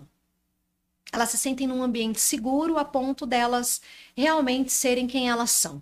Então, mulheres que são tímidas, deixam de ser tímidas, né? Elas se sentem ali num ambiente tranquilo para elas desenvolverem uma nova relação, para elas se abrirem, para elas falarem delas, para elas trocarem, né? Então, mulheres, por exemplo, que querem aproveitar aquele momento para tomam umas nas experiências que têm essas oportunidades. Então, mulheres, por exemplo, que querem conhecer outras mulheres porque, de repente, quer ampliar o seu rol de amizades, ali começa a nascer grupos dali, saem dali, montam turminhas dali. Então, mulheres que querem ter contato mais com o seu poder feminino, então mulheres que tinham, por exemplo, rotina ou mentalidade ou atitude muito mais masculinas do que femininas, só de estar ali naquele ambiente, naquela atmosfera, vivenciando tudo aquilo que a gente proporciona, começa a querer se cuidar mais, então começa a querer ir no salão, começa a querer se arrumar para ir para um evento desse, começa a trazer isso para a sua rotina, de fazer mais isso, de... tá mais arrumada no seu dia a dia, enfim, de trazer essa feminilidade mais aflorada, ou até mesmo na forma de você servir uma água na sua casa, colocar um negocinho delicado, uma velinha, quando você vai fazer um jantar. Coisas que a atmosfera do feminino que a gente proporciona lá no The Women provocam transformação no dia a dia dessa mulher. Que legal. Legal, precisa fazer mais, né? Agora, eu imagino que o tempo é sempre uma variável importante. Não, né? Total, ainda mais agora nesse meu momento, né? O The Women, ele tá em segundo plano, né? Obviamente, ele tá em segundo plano, mas ele não vai... Eu não vou deixar de fazê-lo, a gente vai fazer, a gente tá realmente já estudando aí. A ideia é fazer 5 eventos esse ano em São Paulo, uma viagem no Brasil e uma viagem internacional. Ah, legal. Então existe essa possibilidade, a gente já está desenhando e está incrementando tudo isso, mas que tem que estar aí muito bem alinhavado, né, com toda a minha história, com o Instituto, enfim, com o meu trabalho, com a minha principal hoje atividade, que é o tá com o Roberto e tá com o Instituto. Então... Legal. Eu tô vendo que tem um negócio, parece um presente, isso aí é para mim? É! Ah. Pra você! Obrigado! Aê. Ó, gente, tomara que vire, né, uma tradição aqui no podcast. Tem você? Eu podia virar tradição, né? O Vilela não recebe um presente? Uau! Eu amo, né? Ai, gente! Meu cunhado é italiano, filho de italiano, né? Ah, é? E ele sempre me aparece com uns primitivos maravilhosos. E de onde é o pai dele? Da Puglia. Olha! Sim, seu Michele. Que então, legal! Ó, tá aqui, ó. Cris, esse aqui, vamos ver se dá pra ver o rótulo aí. Mas Cris, esse aqui a gente toma junto. Obrigado, olha, Teca. Que legal! Acertou na... Prazer. Muito bom, muito bom. Um prazer enorme. Não, imagina, eu vou chegar aqui de mão abanando, né, gente? Não dá, né? A gente vai a primeira vez na casa da pessoa, a gente tem que levar um mimo, não é verdade? Eu sou a garota dos mimos. É, né? É, eu sou a garota dos mimos. Tem gente que acha que eu tô comprando a pessoa, que eu não sei o quê e tudo mais, nananã, mas não tem nada disso. Eu realmente gosto muito de presentear. Eu tenho essa coisa da minha casa, né? Enfim, na minha família sempre foi assim. Então, a gente vai um na casa do outro, a gente leva um mimo. A gente viaja, a gente traz alguma coisa para as pessoas de casa.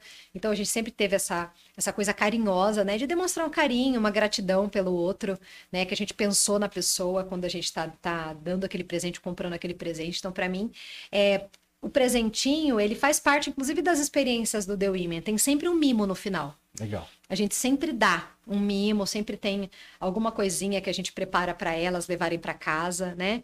Então, isso é muito bacana também, porque eu acho que é uma forma de você mostrar que o outro é especial também, né? É uma forma... Eu enxergo dessa forma. Tem gente que não, mas eu enxergo dessa forma. O Roberto pega muito no meu pé por causa disso. Ele fala que eu dou presente demais. É. Ele fala, você tem que parar de dar presente, o presente é você.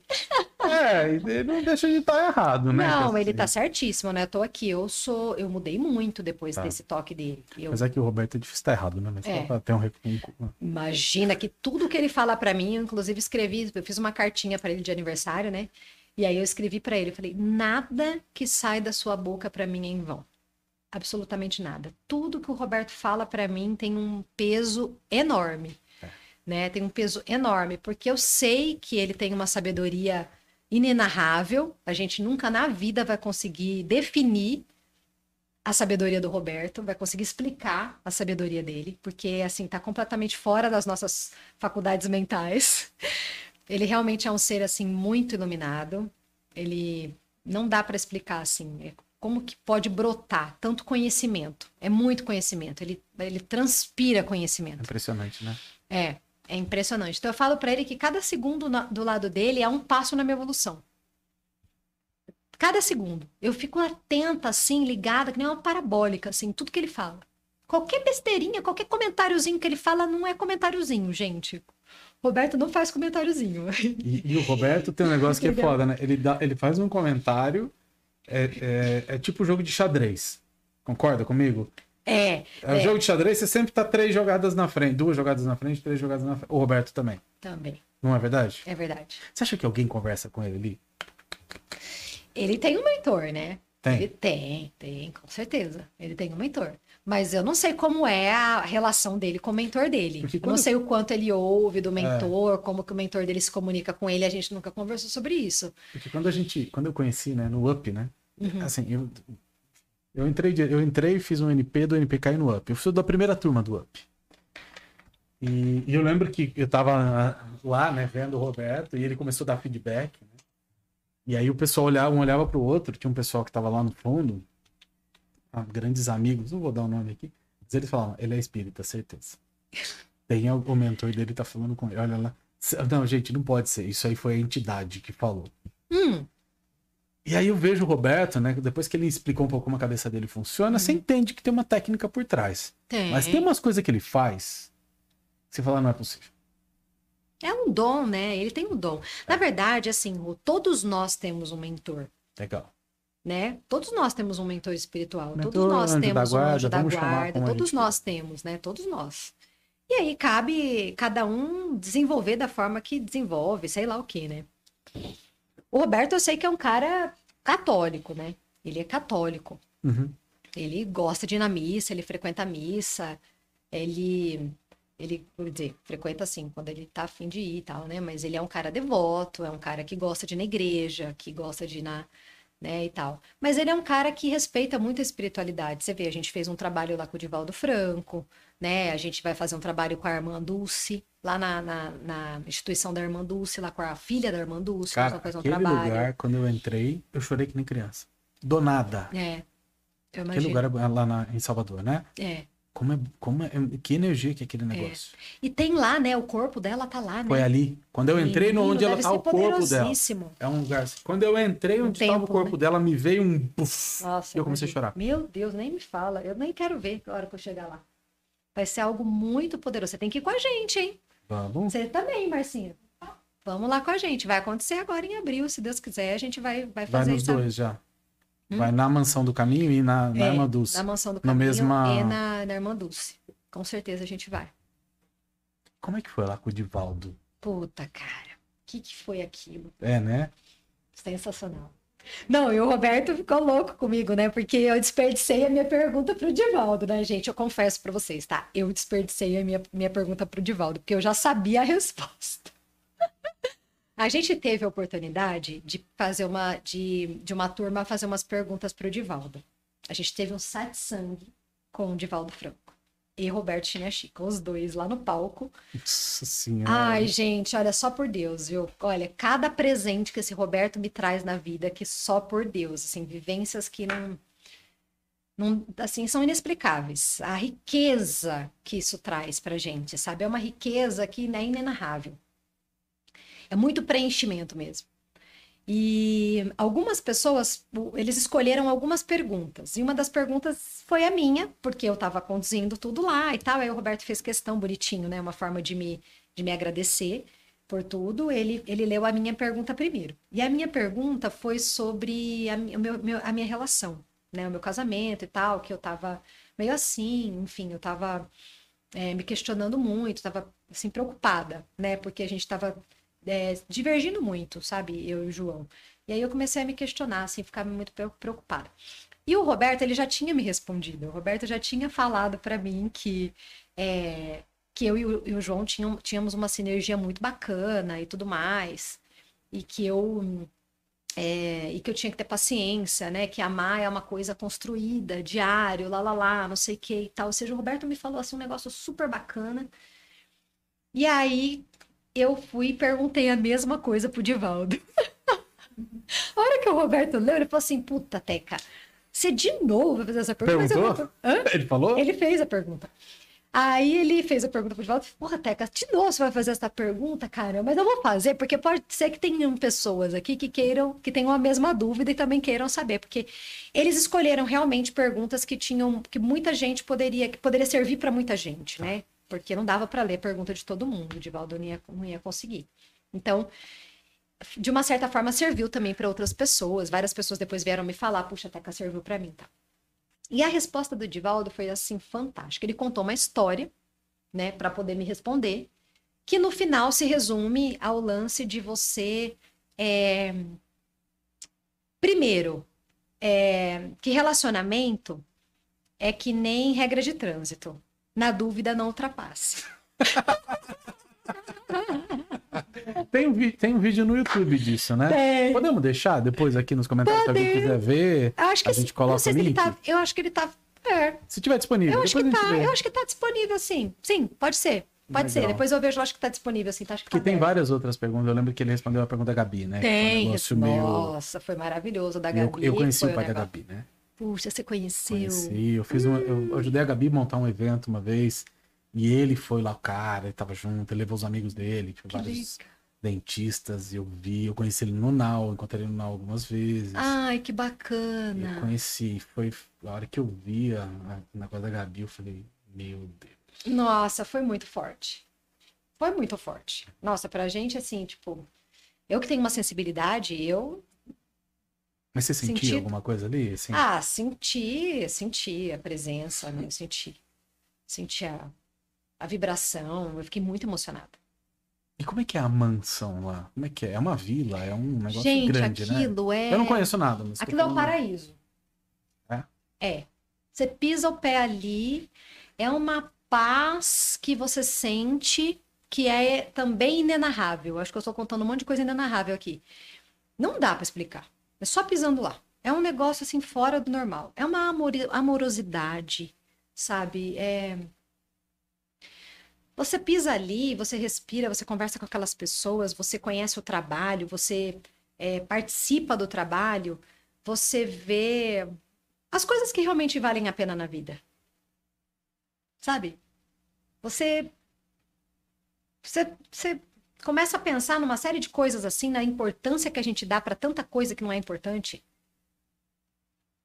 A felicidade daquelas crianças que são cuidadas naquela creche, né? O carinho, o amor, a atenção que as pessoas, os colaboradores que estão lá, trabalhando lá, têm, se dedicam fielmente e com toda a amorosidade do universo para capacitar, para instruir, para cuidar daquelas crianças que estão ali enquanto as mães estão trabalhando. A casa de parto, né? As mulheres que vão lá, que preparam, fazem toda a preparação do seu pré-natal e tudo mais para ter um parto lá, e, enfim, todo equipado, um hospital, eles montaram um hospital lá dentro. Uau. Tem escola de música, tem biblioteca, tem muita coisa legal lá, e todo mundo muito feliz, muito... trabalham com uma tranquilidade, sabe? Com uma outra atmosfera, assim, sabe? É completamente fora da nossa realidade. Você vai lá, você fala assim, gente, tipo, esse povo é muito feliz, assim. É uma coisa... Não que a gente não seja, mas o nosso ritmo de vida é um ritmo de vida muito diferente, né? A própria sociedade, o meio que a gente vive, as necessidades, ou, enfim, os segmentos que a gente trabalha, que a gente faz e tal, é uma outra coisa. Às vezes a gente não para pensar que a vida é muito mais simples do que a gente imagina. Sabe? É muito mais simples do que a gente imagina. A gente precisa de pouco para ser feliz. E muito doido, né? É legal ver você trafegar nesses dois mundos. Esses dias eu te vi, o que você estava fazendo em Dubai? Umas fotos em Dubai, lá, as coisas... Os lenços, não foi? Foi. O que a Teca tá fazendo em Dubai? Eu fui lá fazer uma palestra. Ah, você tá brincando? Juro por Deus. Fui palestrar num evento de mulheres lá em Dubai, um evento de uma amiga minha, a querida Alexandra Vidal e a Patrícia Caetano. Patrícia Caetano é uma das minhas mais novas amigas, que foi a realizadora desse evento lá. Business Maker, nome do evento que ela fez. E foram mulheres do Brasil... de várias regiões do Brasil e de algumas regiões do mundo. Então, tinham portuguesas, tinham americanas, tinham italianas, tinham brasileiras que moram nesses lugares, né? A gente estava lá em umas 20 mulheres, mais ou menos. E aí tinha uma programação de experiências. A Patrícia, ela vai ser a minha parceira na viagem internacional. Ah, que ela legal. Que vai fazer a viagem comigo e, se Deus quiser, a primeira viagem do The Women vai ser para Portugal. Portugal. É. Nossa. Tem muita coisa pra fazer. Que foi uma revelação. Ah, é? É. Conta mais essa. Não pode falar a palavra revelação e não contar. Vocês viram, né? É o gatilho. A menina que ficou comigo no quarto lá em Dubai é portuguesa. Tá. A Sofia. E, óbvio, né? Match, né? Obviamente, vocês já sabem, né? Conexão é a alma do negócio, então vocês já sabem que já deu match. Ela teve em Fátima antes de ir para Dubai. Ixi. E quando ela teve em Fátima, ela comprou um terço. Sei lá por quê. Porque ela não é uma pessoa religiosa, ela não trabalha espiritualidade. Ela simplesmente sentiu vontade de comprar um terço. E ela levou o terço para Dubai. No último dia, ela pegou o tercinho. Na verdade, eu fui dar um livro para ela também. Eu dei um livro para ela, da Joanna de Ângelis, que eu tinha levado, que é a história da Joanna de Ângelis, a veneranda Joanna de Ângelis. E você achava que as histórias não iam se conectar, né? Você que tá aí. O que esse doido perguntou de Dubai? De Ângelis é a mentora do Divaldo, certo? Exatamente. E eu fui para lá depois. Sim. Do Divaldo. Eu não sabia de nada disso, tá? Mas... Não. É, só pra vocês verem. Então, eu dei para ela esse livro da mentora do Divaldo, da Joanna e tal. E ela veio com o tercinho de Fátima e falou assim: agora eu entendi por que eu trouxe esse terço. Eu trouxe esse terço porque ele é seu. Eu tinha que dar para você. Ah, gente, eu me debulhei em lágrimas. Eu chorei que nem uma doida desvairada, de tanta emoção que foi. E naquela hora eu me liguei e eu falei: gente, eu preciso ir para Fátima. Eu preciso ir para Fátima. E aí, a hora que pensei no destino do The Women Internacional, eu falei: é para Portugal que eu vou. É lá. E Fátima tem que estar no roteiro das experiências das mulheres. Vou levar elas para uma experiência espiritual em Fátima. Que legal. Uau. Sabe que esses dias Sabe a Cláudia Morgado? Você conhece a Cláudia, né? Sei, Claudinha maravilhosa. Cláudia, ela mandou mensagem falando, ô, sonhei com você essa noite. Sonhei que eu tava falando com a Simone Arrojo. Conhece a Simone Arrojo? Conheço. Eu falei, ixi, duas bruxas daquelas, né? E aí disse que a Simone virou pra ela e falou assim, estavam falando de mim. Ela não lembrava qual era o nome. Falou o nome. Não, ele. Conheci ele de Portugal faz muito tempo. Eu tô com esse negócio na cabeça aqui. Mentira! Diz que a Simone falava pra ela, não, Cláudia. Ele, a gente, você não lembra? A gente conhece ele de Portugal. Olha! Lá, e falava um nome. E a Cláudia não lembra o nome. Cláudia, se você ver e lembrar, me fala, né? Ele ficou com essa dúvida do nome, mas ela falou muito forte. Não, eu conheci ele há muito tempo lá de Portugal. Lembra que ele era de Portugal? E eu não conheço Portugal. Então... E eu sou português, Rodrigo José Ferreira. Meu pai chama Vasco Domingues Ferreira. Olha o nome do velho. Você tá vendo? É uma confirmação que você tem que ir pra Portugal, Rodrigo. Não, esse ano eu vou. Eu já decidi. Esse ano, faça chuva, faça sol, eu vou pra Portugal de qualquer jeito. É isso aí. Tem que ir mesmo. Que legal. Que história legal, né? Muito. E a Sofia é uma querida e a gente se fala de vez em quando. Às vezes ela me chama, às vezes ela tá com algumas angústias, algumas coisas e tal. Ela vem, a gente conversa e aí eu ajudo ela, oriento e tudo mais. Ela é um doce de coco. Nossa, que pessoa adorável, amável, assim. Deus foi maravilhoso ter me colocado ela no quarto. Que legal. A Patrícia Bezerra mandou mensagem aqui. Teca, que delícia de escutar. Que tarde maravilhosa. Ai, que fofa. Eu acredito que as energias afins se cruzam e que é a luz que você tem, né? Então, querida. Paty, você não existe. A Paty foi no The Women. O primeiro The Women pós-pandemia, que foi ano passado, que a gente fez um The Women super legal, um The Women Art Experience, que foi com uma exposição de vários artistas que pintaram Frida Kahlo. Foi lindíssimo, lindíssimo. Foi uma exposição que tinha uma experiência 3D, então todos os quadros tinham uma vivência 3D, você colocava lá o QR Code no telefone, e aí você apontava para os quadros e cada um tinha interações. E aí depois eu coloquei elas para pintar Frida Kahlo, então eu dei um kit de guache, de tinta e tudo, de guache não, né, de aquarela, e a telinha, e elas pintaram e levaram para casa a obra que elas fizeram de Frida Kahlo. Que legal. E aí puderam compartilhar, cada uma falou um pouquinho da experiência que foi a pandemia, né, o que trouxe de positivo, qual que foi o crescimento, enfim, a vivência que ficou, né? Enfim, o que elas tiraram de lição, né? Que foi bacana para elas. E o que não foi, e o que elas estavam pensando para 2022. Então, foi... Cada uma pôde falar um pouquinho de si e trocou um pouquinho. Tiveram umas que se emocionaram muito. Então, foi uma experiência muito legal. E dizem algumas pessoas que foram e que conhecem o The Women desde o começo que foi a melhor experiência de todas. 21 eventos. Essa última disse que foi a melhor. Que legal, nossa, maravilhoso, né? O Roberto quase foi lá, eu chamei ele pra ir, mas eu chamei ele de última hora, porque eu fiquei meio assim de chamar ele, né? Ele falou assim, pô, mas você não me convidou também, né? Você podia ter me planejado. Eu falei, pô, que sacanagem, você imagina se o Roberto tivesse ido? Que legal. Ia ser muito legal. Uau, nossa, maravilhoso, que legal, né? Pessoas aqui, compartilhando. Eu acho que é a primeira vez que a gente tem tanta gente com tanta mensagem de amor, de carinho. Sempre tem gente fazendo pergunta, mas hoje...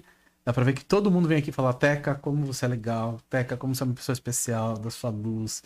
Muito legal. Ai, que legal. Rô, obrigada. Obrigada a todo mundo. Tô muito feliz de vocês estarem aqui com a gente, viu? Obrigada mesmo pelo carinho. A Elô tá aqui ainda, acabou de falar que acabou de pegar o bolo e o café. Nossa! Que tá uma tarde maravilhosa. Olha, que passando com a gente, que delícia, né? Foi pegar o bolo e o café pra continuar com a gente. Não é? A gente até precisa ter mais café aqui, mocinha. Os cafezinhos pra nós aqui. Café. O bolo e o café, né? Muito bom, Teca. Estamos já mais pra reta final. Eu queria que você falasse um pouco pro pessoal então que tá assistindo a gente, que vai assistir depois também. Quem quer se conectar melhor, o que pode fazer, né? O que as pessoas podem, ou como que as pessoas podem trabalhar essa questão de conexão? Olha, eu acho que uma das principais dicas que eu dou para para quem quer se conectar é você ser autêntico. A famosa autenticidade adaptável, que eu costumo dizer, né? O que seria essa autenticidade adaptável? É você ser quem você é, mas você se adaptar ao ambiente que você tá. Tá? Então, muitas vezes... Que importante isso. Muito. Porque se você é quem você é, sem isso, você pode ser desagradável, você pode estar fora de contexto, exatamente. Sabe, é a famosa autenticidade com o bom senso. Né? Porque, às vezes, as pessoas não se ligam, né? E também deixam de ser quem elas são e não passa credibilidade, porque a pessoa não vê verdade. A autenticidade, ela é muito importante para você se conectar. Porque você não se conecta com quem não se mostra. Como é que você vai se conectar com uma pessoa que não se mostra? Tem uma barreira, né? Existe uma barreira. Você vê que a pessoa tá barrando, você vê que ela não tá querendo mostrar quem ela é, você vê que ela tá querendo ser superficial, que ela quer manter na superficialidade. E se não aprofundar, não tem como você se conectar. Você precisa se mostrar. Então, a autenticidade adaptável, para mim, é um dos passos do meu método que eu falo, que é fundamental você ter, para que aconteça essa conexão. Então, você pode falar todos os passos? Pode? Não, né? Vou falar todos os passos. Não vou, né? Quem quiser vai ter que ver as palestras aí, não é mesmo? De uma mentoria. Tô brincando. Não, mas continue. Depois precisa falar para o pessoal onde que o pessoal te encontra, né? Na rede social, enfim, mas depois fala. Uhum. Continue. Eu acho que é muito importante você fazer algumas perguntas também, né? Se a pessoa é confiável, né? É muito importante. O Roberto fala muito isso, né? Acho que tem as 3 perguntas do Roberto lá que são super importantes. Se a pessoa é confiável... Ela pode me ajudar. Se ela pode me ajudar... E se ela é boa no que ela faz? Se ela é competente. Se ela é competente. Então, essas 3 perguntas são 3 perguntas que a gente também costuma fazer, né? Quando está na frente do cliente, pensando nisso, né? Se você está conseguindo transmitir isso, né? Se você está conseguindo transmitir que você é confiável, que você é competente, né? E que você pode ajudá-lo. Então, isso é uma outra coisa super importante. Você fazer do cliente e ele fazer de você. Então, são perguntas que você tem que responder e são perguntas que você tem que fazer. E é importante isso, né? Assim, não é sair se conectando de forma também, enfim, com todo mundo, né? É isso que você está falando. Com quem eu tenho que me conectar, né? Se eu tenho um objetivo de negócio, isso. Não adianta eu ficar forçando conexões. Tem que ser a pessoa que faça sentido, né? Porque... Quando você fala de negócio, você tem que estar falando de uma certa forma... Essa é uma coisa que é... Eu acho que toda pessoa é importante para você se conectar. Porque às vezes você vai numa reunião que você não é atendido pela pessoa que é decisor. Que vai bater o martelo, que vai comprar de você, que vai... Uhum. Mas pode ser uma pessoa influenciadora. Legal. Entendeu? Então, essas perguntas, elas servem também. Você pode não fazer uma venda na hora, você pode não fazer uma venda, sei lá, na segunda ou na terceira reunião, porque se essa pessoa não for a decisora, mas você vai influenciar essa pessoa. Então, toda pessoa é pessoa.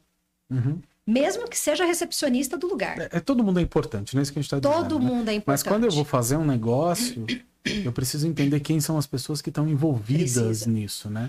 E não necessariamente só é aquele que decide, tem toda uma cadeia. Esse é um outro passo do meu método. Tá. Ó, já que eu tô contando 3, hein?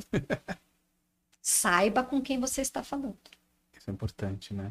E você tem que modular o que você fala, depende de quem você está falando, né? E também, as pessoas querem falar com pessoas. Sim. Então, por exemplo, eu já sentei na frente de vários presidentes de empresa, né? E por que eles se conectaram comigo? No começo da minha carreira, no começo da minha trajetória corporativa, chegaram a me perguntar quantos anos eu tinha.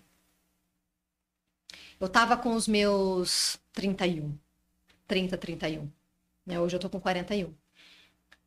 Há 10 anos atrás. Então, eu cheguei a sentar na frente de presidente de empresa, sei lá, de 60 anos, 50 e poucos anos, 60 anos, e o cara achar que eu tinha 20 e poucos. Uhum. Né? E aí, se você não sabe com quem você está falando, você não consegue passar a credibilidade necessária, independente da tua idade, independente do que... enfim, independente da tua posição, do teu status, do teu cargo. Independente disso tudo. Agora, tudo vai da forma que você se comunica com a pessoa. Porque muita gente trava na frente de um cara desse.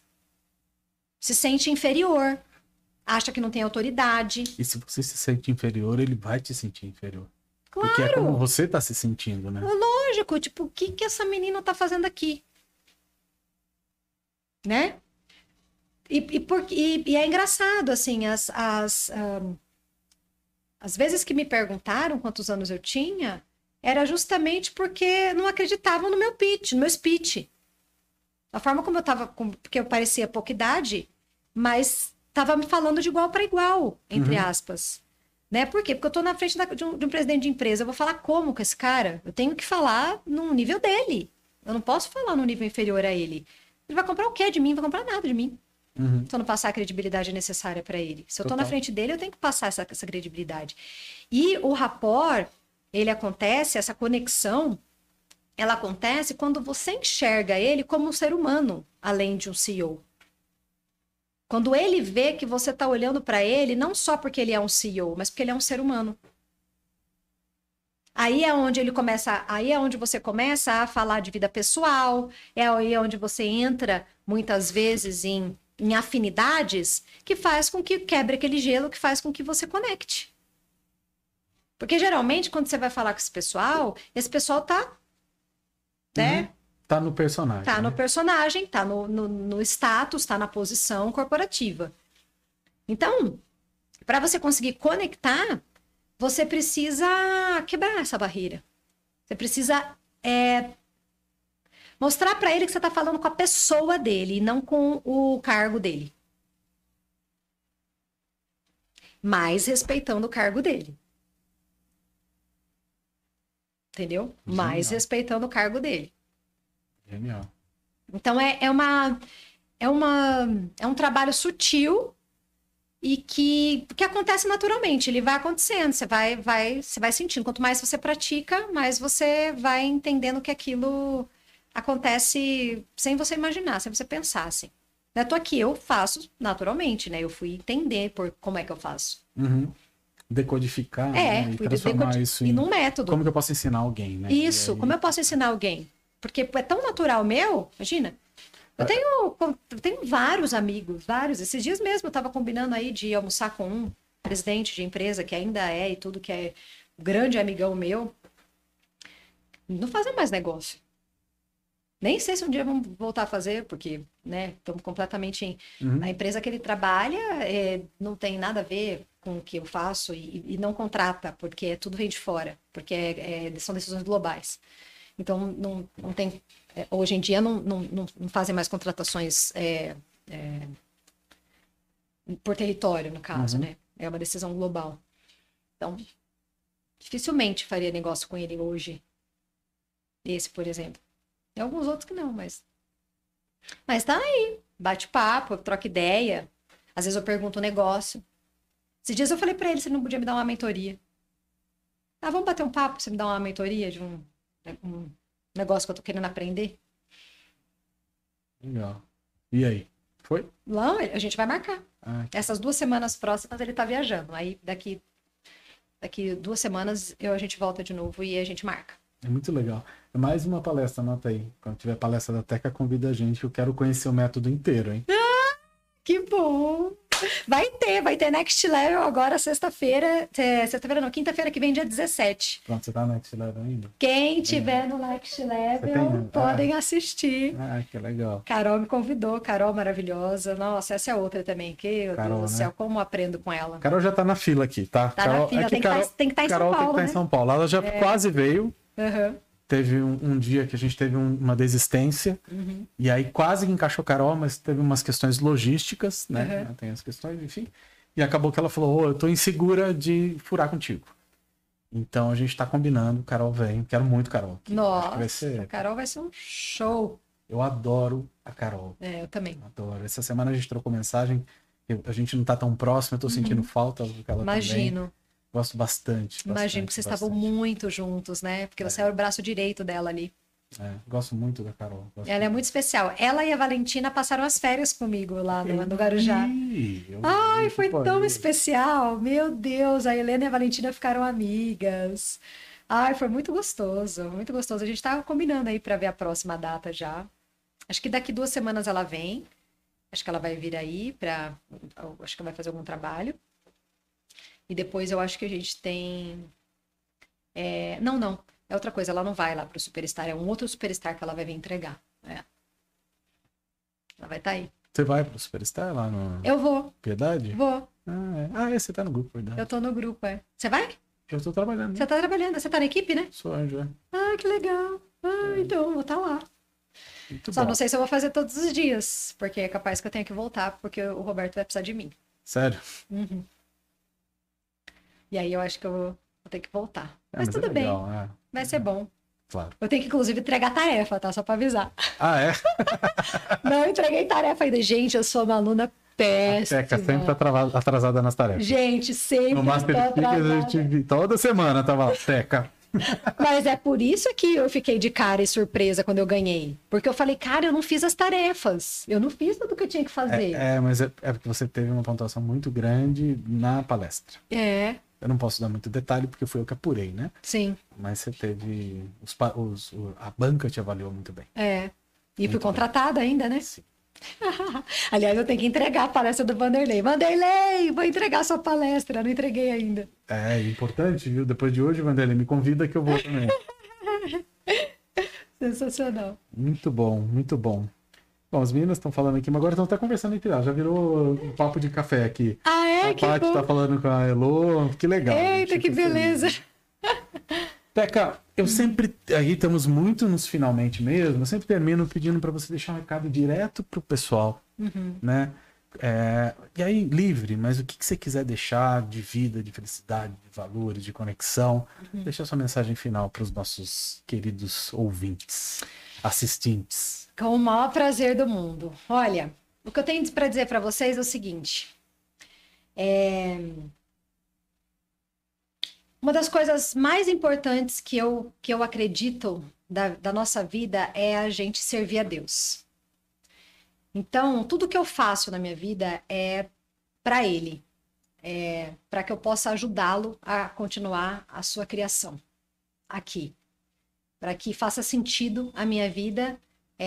Tudo que eu faço é pensando em servi-lo. Então, o que eu quero deixar para vocês é o seguinte: confiem em Deus acima de tudo, porque Ele é o cara. A gente tem que pensar que o mundo foi criado por Ele e nós existimos, a nossa vida ela existe por Ele. Então, eu acho que a gente precisa se conectar mais com essa energia vital do universo, com essa consciência divina que é responsável pela nossa criação, que é responsável pela nossa vida, porque isso que vai cada vez mais nos dar o combustível necessário para que a gente faça o que a gente precisa fazer aqui, para que a gente tenha esperança, para que a gente tenha fé, para que a gente tenha mais amor, para que a gente seja mais solidário, para que a gente seja mais, para que a gente pratique mais a caridade, para que a gente seja mais compreensível, para que a gente pratique mais a compaixão, para que a gente tenha mais paz, para que a gente tenha mais plenitude, para que a gente se realize mais. Eu acho que o mundo está em busca dessa energia, o mundo está em busca dessa conexão divina. E esse ano, essa época que a gente vem vivido, ela vem trazer isso. O Covid, ele não é simplesmente uma pandemia, um vírus que veio trazer transtorno para a vida de muita gente, tanto pessoal, profissional e tudo mais, mas sim, ele veio curar muita gente, né? Veio trazer a gente para essa consciência de que a gente não está aqui por acaso. Então, que vocês busquem mais isso dentro de vocês, encontrar esse Deus dentro de vocês, as respostas que vocês precisam dentro de vocês e com essa conexão. Que vocês confiem mais em vocês e na intuição de vocês, porque a nossa intuição, ela nunca falha. O que o nosso coração diz para nós, vocês podem ter certeza que é verdade. Então, que vocês não duvidem disso, porque uma das maiores um dos maiores aprendizados que eu tive na minha vida toda, e mais precisamente nesses últimos anos, é aprender a confiar no que eu sinto e no que eu intuo, na minha intuição.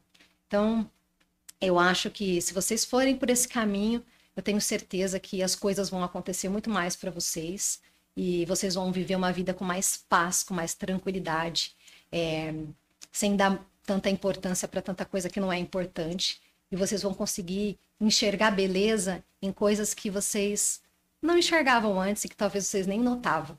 E isso sim é que é o grande barato da vida. Um beijo enorme para vocês. Foi um prazer enorme estar aqui. Prazer foi meu, prazer foi nosso, né, Teca? Enorme. Fiquei muito feliz, muito honrada com o convite. Tenha certeza disso. Eu te desejo todo o sucesso do mundo, que esse trabalho tá lindo. E que Deus abençoe muito você, sua vida, sua família. Amém. E que seja só o começo de uma trajetória gigantesca que eu sei que você tem aí para trilhar. Obrigado, Teca. Obrigado mesmo. Eu adorei te conhecer mais. Ai, te conhecer, bom. Nossa, foi... Aprendi muito hoje, que né? Bom. Eu digo assim, sai uma pessoa melhor, sai com coisas que eu vou colocar na minha vida com certeza amanhã. Amanhã não, hoje, né? Já vou sair daqui outra pessoa. Então, agradeço de coração, agradeço pela audiência, agradeço por mim, pela Márcia. Sempre agradecer também a 312, que é o nosso parceiro. Com certeza. Grande Moacir, que tá com a gente aqui. Que esse é o cara mais sortudo que tem. Esse de todo podcast, ele tá aqui. Então, o cara que tá mais transformado. Teca, mas obrigado mesmo de coração. Conta comigo para o que você quiser. Tá, tô sempre aqui também. Com certeza. Você também. Então, tamo juntos aí nessa trajetória da evolução. E vocês também, gente, né? Contem com a gente. Semana que vem não tem Rebeldismos, porque nós vamos estar numa imersão. Então, por isso que essa semana teve 2, mas na outra, na próxima, tamo junto de novo. Fiquem com Deus. Um grande abraço para todos. Tchau, tchau.